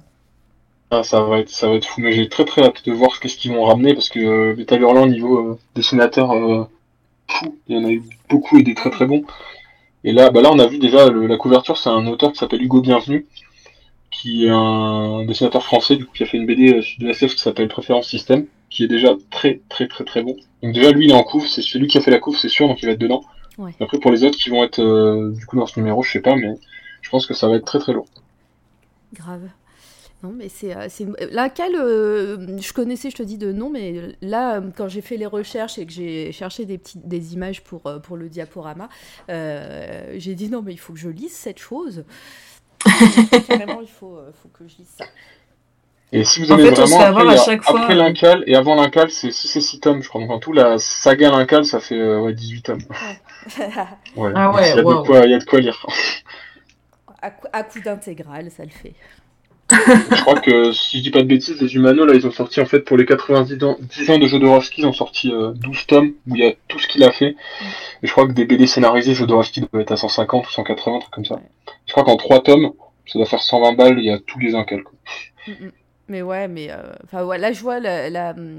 l'image que j'ai mis en, en- à l'écran, c'est c'est une image d'intégrale. Donc, euh, c'est peut-être euh, c'est peut-être ça dont tu parles? Oh non, c'est des intégrales, ça s'appelle euh, Alexandre Jodorowsky, je crois, Ah, l'intégrale. d'accord, ok. Ils ont fait encore plus simple. Ok. Bon, bah, c'est noté, on va, on va voir ça. Mais, euh, mais en tout cas, belle, euh, euh, beaucoup de cœur. Ça, euh, Ah, c'est incroyable. Je c'est vraiment dans le, je trouve, dans ce que ça te débloque au niveau de, je sais pas, tu vas lire des BD ou même des œuvres de, culturelles et je sais pas, tu vas avoir un prisme de, création qui, tu vas dire, j'aurais jamais vu ça sous cet angle-là et genre le truc qui va tellement loin dans, je sais pas, une manière de penser un univers que t'aurais jamais eu. Je trouve ça fou. Je vois d'ici. Ouais, c'est une BD aussi que je relis souvent et à chaque fois ça me met des claques donc ça j'aime bien.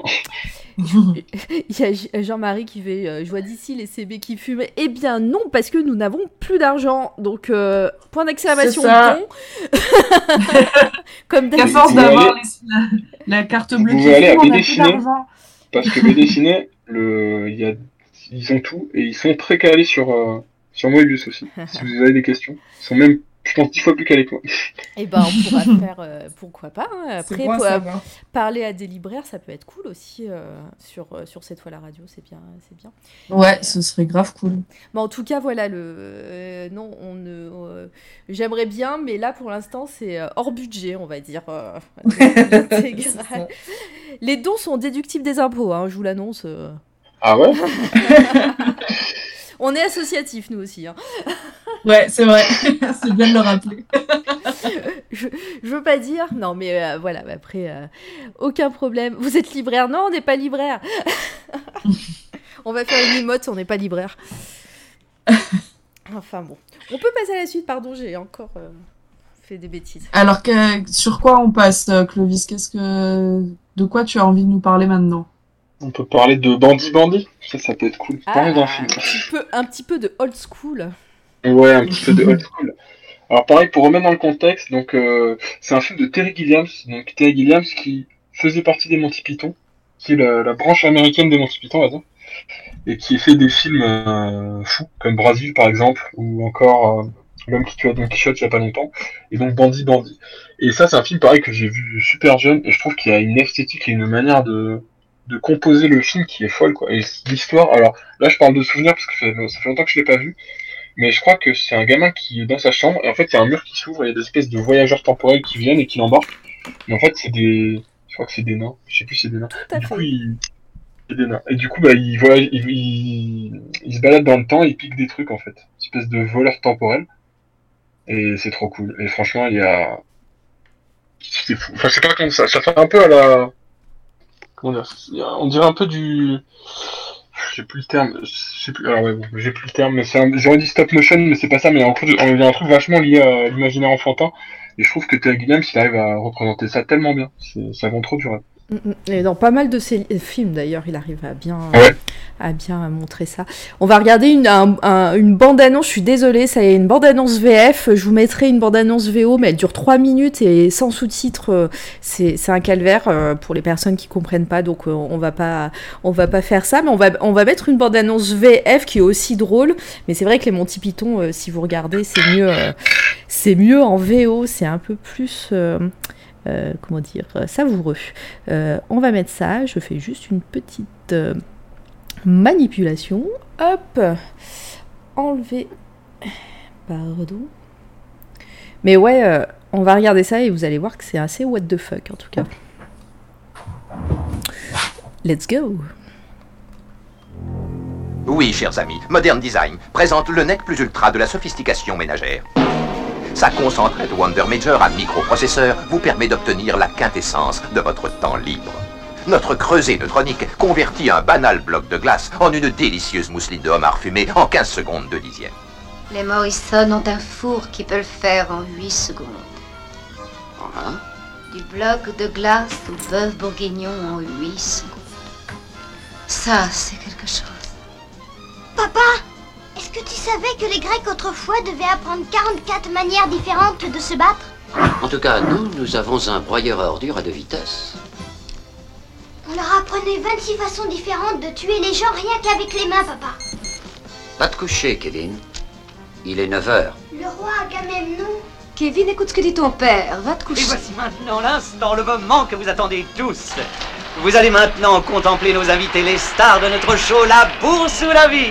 Allez-y les filles, ce ne sont pas des beaux petits lots, hein ne sont-elles pas plus belles de jour en jour?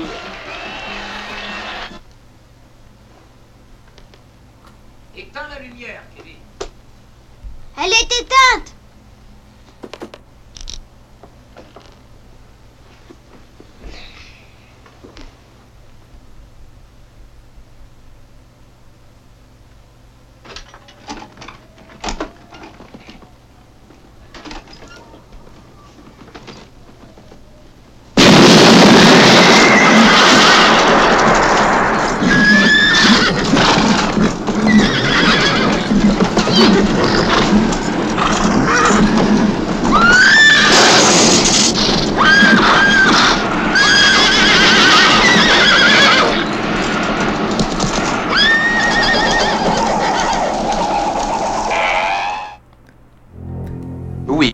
Bon, c'était pas une bande-annonce, hein, c'était un extrait.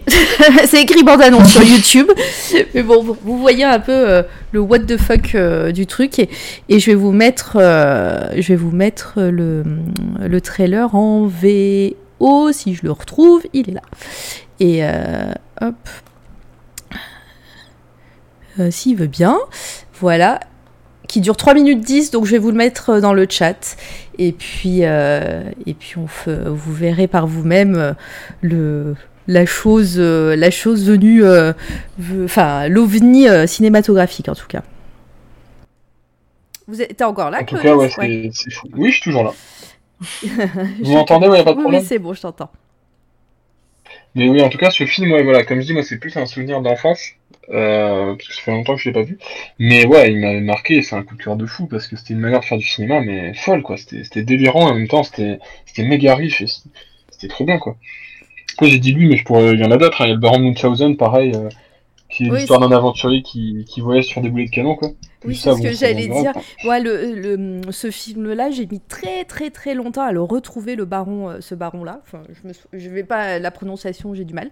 Mais, mais euh, en fait, pour moi, c'était un, un gros souvenir d'enfance parce que j'avais, euh, je, je, je sais pas, mais vraiment, j'étais gamine et euh, je, je me souviens d'une scène du film et qui était totalement what the fuck et un peu plus grande. J'ai essayé de retrouver ce film. Je sais putain, mais c'est pas possible, c'est pas mon, c'est pas mon imagination. J'ai pas inventé un film avec ce, avec ce genre de scène là. Et jusqu'au jour où j'ai commencé à, à voir des, des films des Monty Python et, et je suis retombée sur la scène et là j'ai fait ah oui, c'est bon, c'était pas, c'était pas un rêve. mais bon. Moi, ça me fait un peu penser à Willow dans l'esprit, je sais pas si vous l'avez vu, ce film. Ah oui, oui. Ouais, c'est ce que j'allais dire. euh, ouais, ça ressemble vraiment euh, dans l'esprit, ouais, effectivement, et puis dans l'esthétique aussi. et C'est l'esthétique de ces années-là, en fait. Ouais, ouais. Et euh, je crois qu'il devait pas faire un remake de Willow. euh, Si, il me semble que j'avais entendu parler de ça, moi moi aussi. aussi. Mais bon, Après, c'est à Disney maintenant, ça va arriver vite, hein, peut-être, ouais. je pense. Ah Je ouais. pense. Mais en tout cas, ouais, ça fait belle Madeleine de Proust. Et puis, bah voilà, si vous n'êtes pas familier avec les Monty Python, Terry Gilliam, voilà, certains films sont un peu plus accessibles que d'autres hein, de Terry Gilliam. euh, je me souviens plus ce C'est affiche, quoi. Cette affiche. Non, mais c'est- oui, cette affiche, elle est trop belle. hein. C'est c'est juste euh, sublime. Faudrait retrouver l'artiste d'ailleurs derrière. Euh, mais. euh, mais ouais, Terry Gilliam, le film, euh, le film avec la petite fille de Silent Hill, comment il s'appelle? Euh, Oh, je sais plus, qui est très malaisant. Voilà, quand, quand je vous dis qu'il y en a des plus accessibles que d'autres, euh, celui-là par exemple, faut pas le voir en premier. Par Terry Williams Pas- comment t'as dit?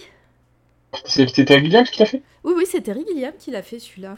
Euh, attends, on va, je vais te retrouver ça. Je vais faire une note de bas de page. Vous pouvez meubler en attendant.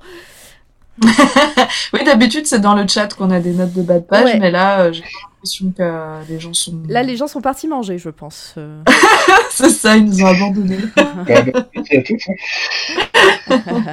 Alors, filmographie, euh, Tideland. Ah, j'ai pas vu. Ouais, il est très malaisant. Je, c'est avec, euh, euh, mais mince, euh, euh, l'acteur, euh, le Big Lebowski, là, je sais plus son nom. Euh, l'acteur. Euh... Bon, bref, je sais Ah plus. mince. Bon, Ouais, bah, bon. voilà, ça va nous revenir, hein, c'est pas grave. Euh, et puis, euh, et puis la petite fille qui, euh, qui d'ailleurs maintenant qui doit être bien grande, euh, qui jouait dans Silent Hill, qui faisait tellement peur. Euh, et voilà. Et donc, bah, il est très malaisant, mais c'est du Terry Gilliam, et c'est pour ça que je vous dis que, que des trucs sont plus accessibles que d'autres. Mais voilà, en tout cas, toute la partie Monty Python, moi, je, je recommande chaudement. L'armée des douze singes aussi, c'est vrai que je l'avais. Ah, c'est lui qui a fait Las Vegas Parano. Ah ouais, oui, totalement, bah, totalement. J'étais j'étais sûr que c'était pas lui, je sais pas pourquoi, mais. Ah ouais, bon. Ouais, dans genre What the fuck, on est pas mal aussi avec euh, Ouais. Las Vegas. Il est incroyable ce film aussi. Ah, Mais des fois, sur ce, ce genre de réalisateur, on aimerait quand même être dans leur tête pour savoir mais qu'est-ce qu'ils fument ou qu'est-ce qui, comment, comment est leur cerveau. euh, mais Ça doit être un sacré bordel là-dedans. euh, totalement avec bienveillance et euh, j'ai de l'admiration. Hein, c'est pas du tout péjoratif quand je dis ça, mais c'est vrai que je te dis mais mais leur cerveau doit doit être en mode en mode psychédélique à l'intérieur. des fois, tu te dis waouh. Enfin bon. Ouais, ouais, ça, ça doit être un C'est ça sacré je trouve truc. fou, comme- c'est qu'ils, comme tu dis, ils arrivent à se réinventer des fois et tu te dis, mais ouais. Parce que l'homme qui tue Don Quichotte, je sais pas si tu l'as vu, c'est son film qui est sorti il y a deux ans ou un an Non, là. non, je l'ai pas vu le C'est film. pareil, euh... Bah justement, ouais, euh, c'est fou, c'est que c'est un film qui sort après 20 ans de galère et tout. Et euh, ouais, le film il est, il est cool. Après, bon, c'est encore autre chose, tu vois, ça qu'il arrive à changer de style assez souvent. Mais ouais, le film il est super cool, quoi. Et c'est euh, Adam Driver qui fait le. C'est Adam Driver qui joue Sancho Pancho, Sancho Pancha. Euh, oui, je- oui, oui, c'est ça. Et puis, bah, Jean Rochefort. Alors donc, du coup, Jean Rochefort, euh, c'est est- pas lui, parce qu'il était mort en 2016, je crois. Ah, d'accord. Moi, j'ai pas vu, donc. euh, Donc je sais. Ah, bah, c'est de- Johnny Depp. Jonathan Price. Et Johnny Depp. Euh, non, non plus. Ça, c'est encore une version qui est jamais sortie. Ah. Mais du coup, après, les acteurs qui jouent dedans, ils sont trop, trop bien, quoi. Et c'est Jonathan Price qui fait euh, Don Quichotte. Et je sais plus dans quoi il a joué. Alors, attends. Ah, je- ah oui, je vois. Bon, euh, bon. J'ai vu récemment dans un film et je me souviendrai pas je- du nom, mais c'est pas grave. Euh, ça serait, on, on a besoin de notes de bas de page. Jeff Bridges, euh, de Big euh, Lebowski. Oui, totalement. Ouais, effectivement. Et- Ça, j'avais oublié. Wow, c'est. Ouais. Non, non, moi, il était pas loin, mais c'est vrai que j'avais oublié son nom. Et bah oui, c'est lui qui joue. Il joue plus ou moins dans Thaïlande. Voilà. Euh, sans, sans, D'accord, sans, ok. spo- sans spoiler. mais, euh, mais, euh, ouais. Et d'ailleurs, Thaïlande, euh, je sais, je crois que c'est le fossoyeur du fu- fossoyeur du futur? Non, fossoyeur. Si, c'est ça? De film, de film. Fossoyeur du film. Je, je fais un mix entre- Ouais, je fais un mix entre deux chaînes YouTube, je crois, Fossoyeur du futur, euh, mais bon, Euh, c'est pas grave. Mais en tout cas, le Fossoyeur, lancer, ça, c'est pas mal, faut savoir du futur. Tu, tu prédis que le vont être les, que, que vont être les films de demain. C'est pas mal. C'est génial Non, en tout cas, le Fossoyeur qui ne fait plus euh, de vidéos euh, du Fossoyeur euh, sur sa chaîne YouTube avait fait une, euh, je crois, un, épisode sur euh, Thaïlande et, euh, et Terry Gilliam et, euh, et euh, franchement, c'est euh, c'est à voir. Et si vous connaissez pas cette chaîne YouTube, je vous conseille euh, grandement. Après, il a pas besoin de moi pour, euh, pour faire de la promo. hein. Il doit être à un million de follow et, et d'abonnés. Mais euh, Ouais, mais c'est pas grave, c'est toujours bien de parler des choses qu'on aime bien c'est aussi. ça, exactement. En tout cas, trop bien. Comme euh, c'est- c'est c'est bien d'avoir des, des, des coups de cœur un petit peu rétro. C'est cool, comme ça. Euh, Bah, c'est vrai, quand tu dis coups de cœur, moi je m'étais dit, euh, trucs qui m'ont marqué durablement, tu vois, c'est des trucs genre. Euh, Ah bah avoir oui. des coups de cœur qui durent deux ans, et après quand tu te les reprends dans la gueule, bah ça te marque moins. Alors que ça, c'est des trucs, euh, je pense que. Tu vois, de Monterey Guillaume, j'adore, mais je pense que je me le regarde pour aller demain, on va dire, bah je pense que je me reprends une claque comme à l'époque, quoi. Non, mais totalement. C'est vrai que quand on dit coup de cœur aux, aux invités, on, on met pas de limite de temps et on met pas de limite. C'est pas forcément de l'actualité. Ça peut être des coups de cœur du moment de trucs vieux qu'on découvre que maintenant ou de, ou de trucs récents. Enfin, non, mais c'est- t'as bien compris le principe de coup de cœur. Bon, par contre, pour le dernier, c'est un truc plus récent. Alors là, non, j'ai un petit cas d'école sur l'année parce que c'est à la fois vieux et neuf, et ça, c'est beau. c'est beau. Ouais. Alors, attends, je vais faire, un- je vais faire euh, la diapo. Voilà. Vas-y. Donc du coup, c'est un animé japonais qui s'appelle Devilman Crybaby. Et en fait, ce qui est fou avec ce- cet animé, c'est que c'est un manga qui à la base a 50 ans. Hmm, ah oui. Voilà. Et du coup, l'auteur, en fait, euh, je- je- alors du coup, ouais, c'est un- le faut parler un peu du créateur de Devilman Crybaby parce que le mec, il, il est fou aussi. C'est génial ce qu'il fait. C'est un mec qui s'appelle Masaki Uasa et il est connu pour avoir fait le film d'animation Mind Game. Qui, bon, ouais, c'est un film euh, super perché qui, on va dire, avec sa, est devenu culte pour une, euh, genre les, les fans d'animation un peu, un peu sans limite, quoi. Genre des trucs un peu extrêmes. Et genre c'est trop bien. Et du coup, euh, c'est un mec qui a vraiment le vent en poupe parce qu'il touche un peu à tout. Et là, il va faire une nouvelle série sur Netflix qui sort dans, je crois, deux mois, comme ça. Et il est super productif, il fait plein de trucs tout le temps et c'est toujours génial. Et là-dessus, en fait, bah, il a pris euh, son, un, héros de ce- un de ses héros d'enfance. Donc du coup, euh, Devilman, qui est un manga créé par Gonagai, donc aussi, qui est aussi l'auteur de Goldorak. Ah oui. Donc c'est un truc vraiment euh, à l'ancienne. hein. Alors là, bon, c'est vraiment c'est daté quoi. Ça fait ligne. pff, ressemblerait à quoi? Je sais pas. Ouais, bon, c'est vraiment daté que j'ai regardé. Pour une fois qu'on parle de daté. références où j'étais pas née. Parce que euh, depuis, depuis qu'on a commencé C'est toi la radio, je suis la plus vieille de l'équipe, hein, donc euh, voilà. Et euh, t'es pas loin quand dit euh, rigole pas. Oui, je suis pas là, je sais. C'est pour ça que je rigole pas trop fort. mais, euh, mais là, voilà, tu parles de Goldorak, c'est que t'es quand même, euh, c'était quand même la génération d'a- avant moi. Donc je suis contente. Voilà, à l'ancienne. À l'ancienne. Et donc du coup, et qui s'appelle Mazinger d'ailleurs, Mazinger au Japon. Oui, oui, totalement. Et du coup, voilà, ça, da- ça date de la même époque de Villman et, et voilà. Et le manga est pareil, c'est un truc daté. Il faut se dire, c'est c'est le juste après Tezuka quoi en termes de enfin, ça date quoi. Et du coup, bah lui, il a, il a repris ça en fait, et il a réadapté au bout du jour, et il a fait un truc euh, déjà sans concession qui, qui, qui, je trouve défonce. Visuellement, c'est c'est une pépite. Et voilà, et c'est ultra fidèle, c'est ultra novateur en même temps. Euh, et puis c'est trop bien quoi. Enfin, je sais pas. Et puis moi, c'est vrai que j'ai vu ça et je trouvais ça fou. Quoi. Vraiment, je trouve qu'il y a il y a des manières de faire de l'animation, tu vois, c'est que quand tu creuses vachement un sujet, je sais pas, les films et tout, souvent tu vas avoir des choses nouvelles et t'as quelque chose qui va se, ça va arriver à un moment où t'as plein de trucs qui vont se ressembler et trouver le truc qui te, qui te fait vibrer, ça va être de plus en plus rare. Et c'est vrai que ça, je l'attendais au tournant et pff, ça m'a mis une claque incroyable. Ah ben, c'est clair. Il y a Jean-Marie qui dit c'est moi le plus vieux, mais je fais pas partie de l'équipe. c'est vrai que toi, c'est ta génération, Goldorak, du coup. Mais euh, en plus, Jean-Marie, tu sais qu'il ne tient qu'à toi de venir parler dans C'est toi la radio. Hein. Oui. Tu fais pas partie de l'équipe, mais tu sais que tu peux venir quand tu veux. hein. Tu fais partie de la famille. Exactement. Si, si, la famille. Oh. Normalement, je sors une belle image de Sissi l'impératrice avec sa casquette. Mais... Ah oui, c'est vrai, à chaque fois, tu nous le fais. mais bon. Et donc, ouais, les, ima- les images, pardon, je suis de, de, de cet animé-là, euh, c'est assez fou. C'est c'est sorti récemment, là? C'est 2017, je dirais. Alors attends, je vais regarder en même temps. Mais euh, alors du coup, original Netflix en plus. Donc euh, Netflix a financé le truc et l'a bien poussé en avant. Et ça date de 2018.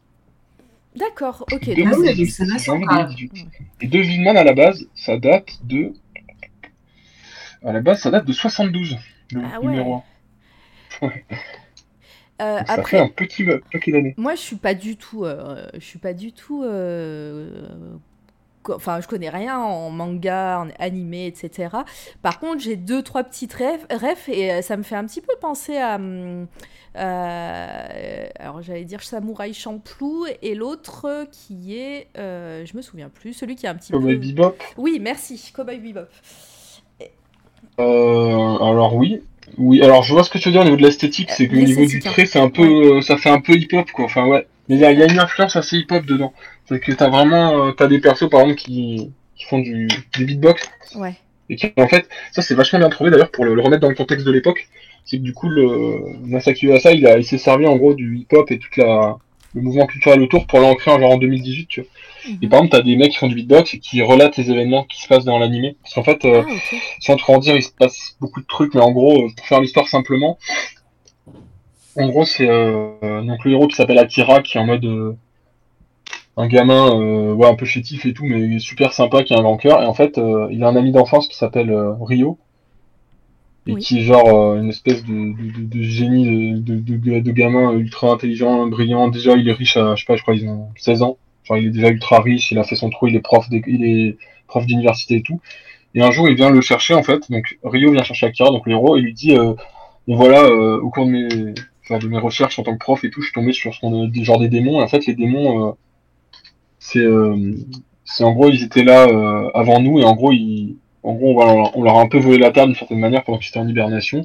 Et en fait, c'est des, c'est une espèce d'évolution euh, euh, animale ultime, quoi. C'est un truc qui s'hybride avec tout, en fait. C'est une espèce de, je sais pas, de, créature qui va bouffer un cheval, qui va devenir moitié cheval et tout. Et en fait, il commence à, à parasiter les hommes, en fait. Donc, il se cache à l'intérieur des hommes et il commence à faire euh, des trucs à l'échelle de la société, quoi. Genre, euh, ils, ils mettent en place le, le, le remplacement où les démons vont reprendre le pas, quoi. Et en fait, euh, Rio, il dit à Akira, bah, j'ai besoin de toi pour, euh, gros, pour, pour les combattre, quoi. Et en fait, il l'emmène dans, mais voilà, c'est exactement ça. Il l'emmène dans un sabbat en fait. Et euh, les sabbats, c'est des espèces de. En fait, ouais, les, les, démons peuvent s'incarner dans les humains s'il se passe. euh, Genre, c'est une espèce de, de tension, tu vois, un truc genre d'une pulsion de meurtre. C'est une espèce de sentiment très fort, tu vois. Un truc. euh, genre, une pulsion d'amour, de meurtre, un truc un peu, un peu violent, quoi. Et en fait, les sabbats, c'est des espèces d'orgies à ciel ouvert où ils se droguent tous. Et en fait, cette espèce d'ambiance, c'est propice à faire venir les démons, quoi. Et du coup, bah, Akira, il va se faire posséder par un démon qui s'appelle. Trou de mémoire. euh, pff, qui j'ai s'appelle Trou de mémoire. il va Je sais plus. Amon, Amon. Amon, et du coup, il va, il va devenir Devilman, en fait. C'est le premier démon avec un corps, un cœur humain, en fait. C'est qu'en gros, il a un corps euh, hybride humain-démon, mais il a son esprit qui a, qui a gardé le dessus, quoi. Ouais. Voilà. Et en fait, ça, c'est, dans l'idée, ça a l'air très manichéen, euh, très archétypal, mais ça l'est pas du tout.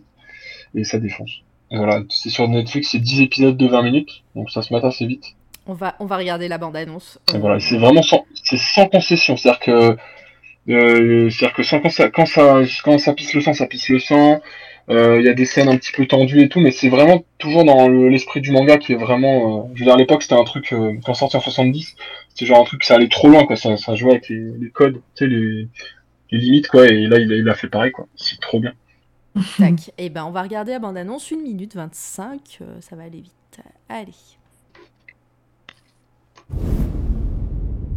それは力の歴史だった。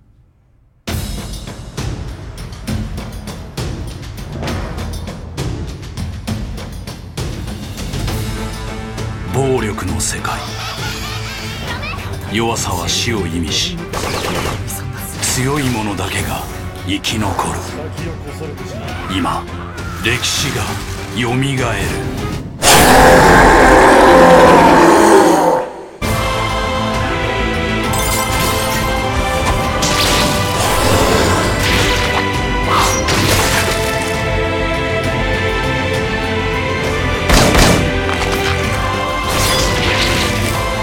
選べアキラお前が信じていいのは俺だけだ俺は悪魔ではない俺はデビルマンだ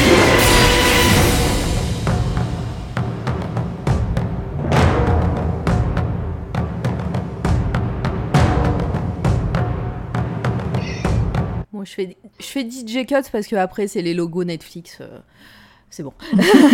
Donc, euh, euh, désolé, Ouais, c'était ça- en anglais, c'était écrit français. C'était ah non, c'était pas écrit. J'ai cru que c'était écrit français, mais bon, tant pis.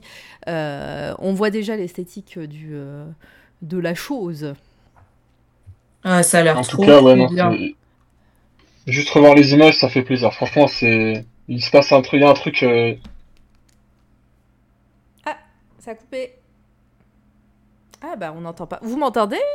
Candy, t'es là toi Ah, Ah. Ouais, ouais, ouais, je suis là. Ouais, Clovis ouais. est revenu, je crois. Allez. Ouais. Ouais, c'est bon. Alors revoir les images. Ah bah non, il est reparti. Non, je suis là, je suis là. Ah Pourquoi donc tu disais Ah. que revoir les images, ça faisait quoi Ah oui, non, ça fait. Euh, il se passe, il y a un truc physique, euh, tu vois, je sais pas, genre, euh, physiquement, tu ressens quelque chose, je sais pas, il y a un truc, euh, je sais pas, c'était fou. C'est une, c'est une animation, je trouve ça fou, tu vois, de ce que ça te fait ressentir, tu vois. Ouais. Genre, quand ça te fait ressentir Ouais, des scènes un peu de violence ou des scènes de tension, tu vois, tu le sens direct, tu vois, il y a un jeu de lumière, il y a un truc avec les. Et en fait, Masaki Uesai, il déforme vachement les corps, tu sais, pour donner une impression de. Je sais pas, genre là, tu vois, tu vois, l'image qui est sur le Twitch, c'est. euh, alors, je sais pas si. Ouais, Ah bah, c'est suis Akira qui est en train de courir. Pardon. Ou même là, quand il se change en Devilman, tu vois, tu sens la. Je sais pas, là, il y a une émotion qui passe, tu vois, qui est assez, assez, assez efficace, quoi. Voilà, bon, je trouve ça fou. Ah, bah, ce démon là, enfin moi l'image dans la bande annonce c'était assez, fou, hein, euh, ce, ce, ce, côté tout rouge et noir et, euh, et puis la, la caméra entre guillemets qui, euh, qui recule et on voit le démon de toute sa grandeur avec dans l'église, dans une église on dirait. C'était, ça, ça faisait un petit peu des frissons. Ah non, mais c'est trop bien. Et voilà, et ce que je trouve fou en plus, c'est vraiment le- l'exercice que, comme je disais, c'est un truc vraiment qui a 50 ans. Et réadapté. C'est comme si aujourd'hui Tintin, ça ressemblait à Last Man, quoi. C'est un peu ça. Ouais. Ouais, Voilà, c'est quelque chose, c'est un grand écart, quoi. Mais le- le- du coup, Masaki Uesai, il a réussi à le faire et il le fait trop bien. Mais ouais, c'est exactement ça. C'est comme si on faisait un remake de Tintin dans l'esprit de Last Man. Ouais, je trouve que tu as bien, Voilà, t'as en bien termes de- euh, la corrélation. Voilà, mais c'est compliqué et voilà, lui il réussit et c'est trop bien. Voilà. Comme ça, gros coup de cœur. Et bah très bien, c'était cool. Euh, donc c'est sur Netflix euh, et c'est c'est sorti en 2018. Ouais. Et la Enfin, une fiche nouvelle là, elle série. est, elle est géniale. Ouais. Non, mais c'est. Franchement, Masaki Uasa, tout ce qu'il a fait, c'est trop bien. Genre, il a fait, je crois, il a, il a fait 7 ou 8 séries. Par exemple, il a fait un truc qui s'appelle Kaiba. Euh, faut- je sais même pas comment je peux le résumer, mais voilà. Enfin, toutes ces séries, c'est c'est génial. Franchement, il a, je trouve, il a une manière de faire de l'animation qui est folle. Ouais, et puis le, le japonais, ça amène vraiment quelque chose, je trouve, euh, moi, pour avoir regardé des animes en japonais. euh, rien que d'entendre le japonais, euh, ça me met dans une ambiance, moi, en tout cas. Euh, et là, avec euh, le démon et tout, euh, ça m'a hypé de fou, là. Je crois que je suis devenue Tu sais ce que tu vas faire ce soir. Ouais, franchement, euh... puis l'affiche, elle est folle, quoi. L'affiche, euh, elle est vraiment très très belle. Et, euh, et puis ce rouge et noir, là, c'est vrai que, enfin, je comprends que c'est que ce soit un de tes coups de cœur, Clovis. Ah non, mais c'est fou. Et puis la série, elle te, te fait passer par tous les stades émotionnels. C'est 10 épisodes, mais chaque épisode, tu pleures, tu ris, t'es pas bien. Tu... Ouais, c'est aussi ça alors qui est, qui est chouette, c'est quand une série ou un même une œuvre ou quoi, ça te fait ressentir des choses. Et là, si tu dis qu'en plus c'est tu passes par différents stades selon le moment où t'en es, ben, c'est encore plus plaisant, je trouve. Et je trouve qu'ils ont réussi à faire, euh, tu vois, les mecs qui font du hip-hop, ou d'un ça devient un peu un ring gag parce qu'ils ont une, dégaine de, gros clichés et ils font du beatbox tout le temps, quoi, alors que des fois c'est pas la situation et juste ça, tu vois, ça te fait trop, je sais pas. J'en dis pas trop, mais c'est trop bien, quoi. en tout cas, euh, moi, ça m'a bien donné envie de le regarder. Euh, Mara, je sais pas, parce que toi, je sais que les trucs qui font peur et tout ça, c'est pas trop ta cam, mais euh, et le manga non plus, mais peut-être. Là, ouais, là, on a cumulé pas mal de trucs qui m'attirent pas des masses à la base. après moi, euh, que ce soit en animé ou en, anime ou en euh, manga ou euh, trucs qui font peur, je, marche au coup de cœur des, autres. donc si on me conseille quelque chose qui est bien, je, vais, aller regarder et, puis ben, je, sans mince, en faisant totalement confiance et puis bah, soit j'aime, soit j'aime pas. En général j'aime, hein. on m'a conseillé pas mal de trucs cultes en, en manga qui, qui pour moi sont passés sont passés dans mes top BD, toutes BD confondues, donc euh, je, je me fais confiance. Et, euh, et je vais en plus, tu disais que c'était une petite série, donc euh, c'est, ça se regarde ah vite. Je, vais, je, vais pouvoir tester un, un, épisode au moins. À coup de 5 épisodes par jour, en 2 jours, c'est plié. Hein. Les épisodes sont longs, c'est quoi C'est 20 minutes? Je sais pas comment. C'est 20 minutes, ouais. 20 minutes. Ok. c'est pour ça, ça va super vite. Hein. ouais, j'imagine. Ok, ben voilà, mais euh, à voir, pourquoi pas. Il y a Jean-Marie qui dit euh, Parlons-en à Moulinsart, ils vont adorer sur ton idée de remake de Tintin, euh, Clovis. Version Last Man, je pense que ça, ça, ça, cartonnerait, ça cartonne, mais, euh, mais on en avait parlé d'ailleurs, je crois, bah, peut-être avec Jean-Marie pendant son interview, où on disait que les ayants droit de certains de, de Tintin n'étaient pas très commodes en, général. non, c'était peut-être pas avec Jean-Marie. Donc je sais pas s'ils vont, s'ils vont apprécier, ou en tout cas, ils donneront pas l'autorisation. Mais ils ont, ils ont eu plein d'histoires. Un moulin ça en France, c'est les plus. Euh, on sur Twitch, on va pas dire de gros mots, mais ils sont connus pour être euh, pas très fut On va dire que les. Il y a une question de neurones, il y a une question d'argent, et souvent les, deux ils arrivent pas à connecter quoi. C'est que des fois ils vont autoriser des trucs euh, alors que ça paraît complètement stupide parce qu'il y a un chèque, et des fois il y a des. Ils vont, ils vont pourrir des, ils vont pourrir des projets, mais vraiment euh, pour un détail, je sais pas, je. Je sais pas, mais je vais dire un truc, c'est fictionnel, c'est pas vrai. Par exemple, je sais pas, une BD où avoir Milou dedans, et qui est pas cité en tant que je sais pas que comprend quoi bah ils vont le pourrir parce qu'il a pas fait sa citation quoi. Mais ouais, et voilà et puis c'est des histoires euh, folles quoi. Non non mais Moulin Sarr c'est des c'est des fous hein. vraiment ils... c'est un peu les Disney à la française quoi. C'est qu'ils ont euh, ils ont une licence tellement juteuse que ils lâchent rien quoi Ouais, mais si on en a, ça y est, je me souviens quand est-ce qu'on en avait parlé. On en, on en avait parlé pour euh, quand on parlait de Lovecraft et des euh, et des œuvres libres de droit. Ah euh, oui, dans qui sont pardon libres de droit, qui sont passées dans le domaine public et, et quelqu'un parlait de Tintin et que c'était qu'il y avait des ayants droit et que voilà. Donc, ben, je crois que c'était avec Gengis Khan du coup. On en a parlé quand il nous a parlé de son coup de cœur pour les montagnes hallucinées. Ouais, c'est ça. Tu as raison. Enfin bon, bah, en tout cas, ouais, c'était c'était très intéressant tout ça. Vas-y, je vous en prie, hein, parlez. Euh, ça a coupé deux secondes Ouais. Ouais, ça, y est. Je sais que c'est... Non, c'est bon pour moi. Euh, là, je vous entends.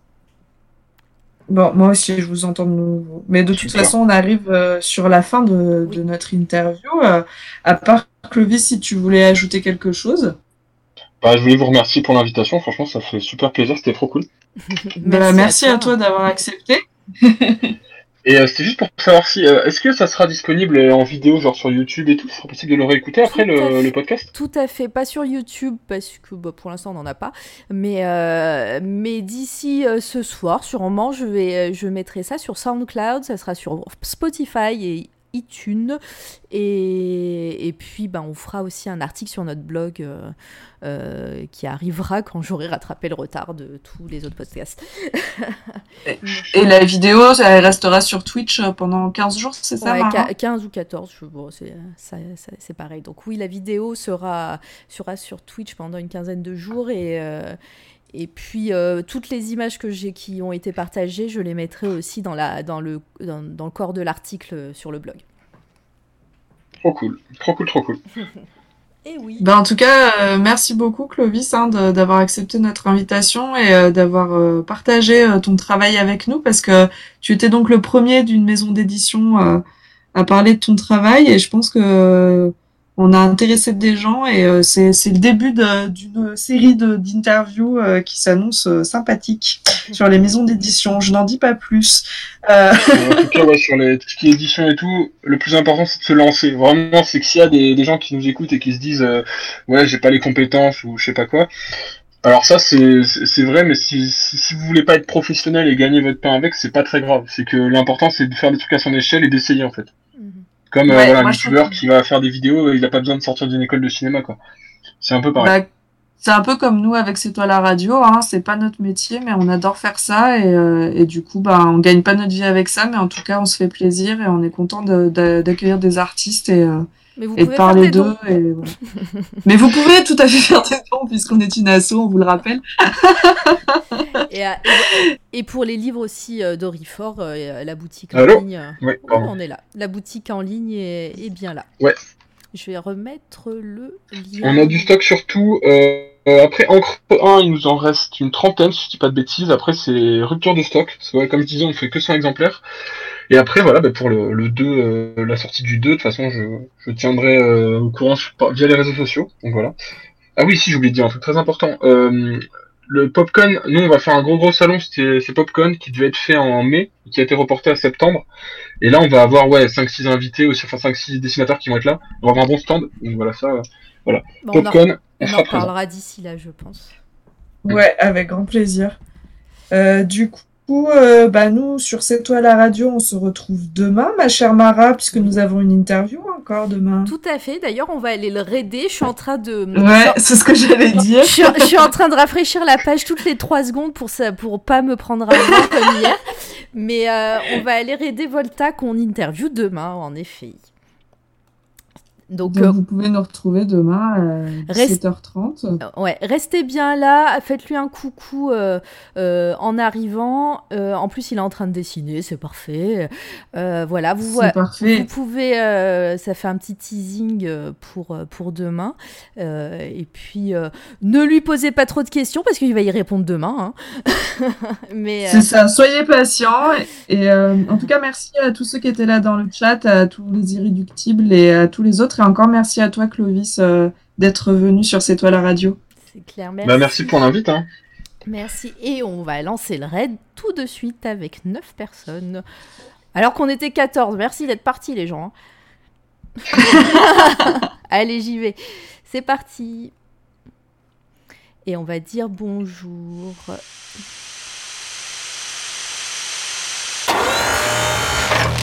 C'est toi la radio. Stop.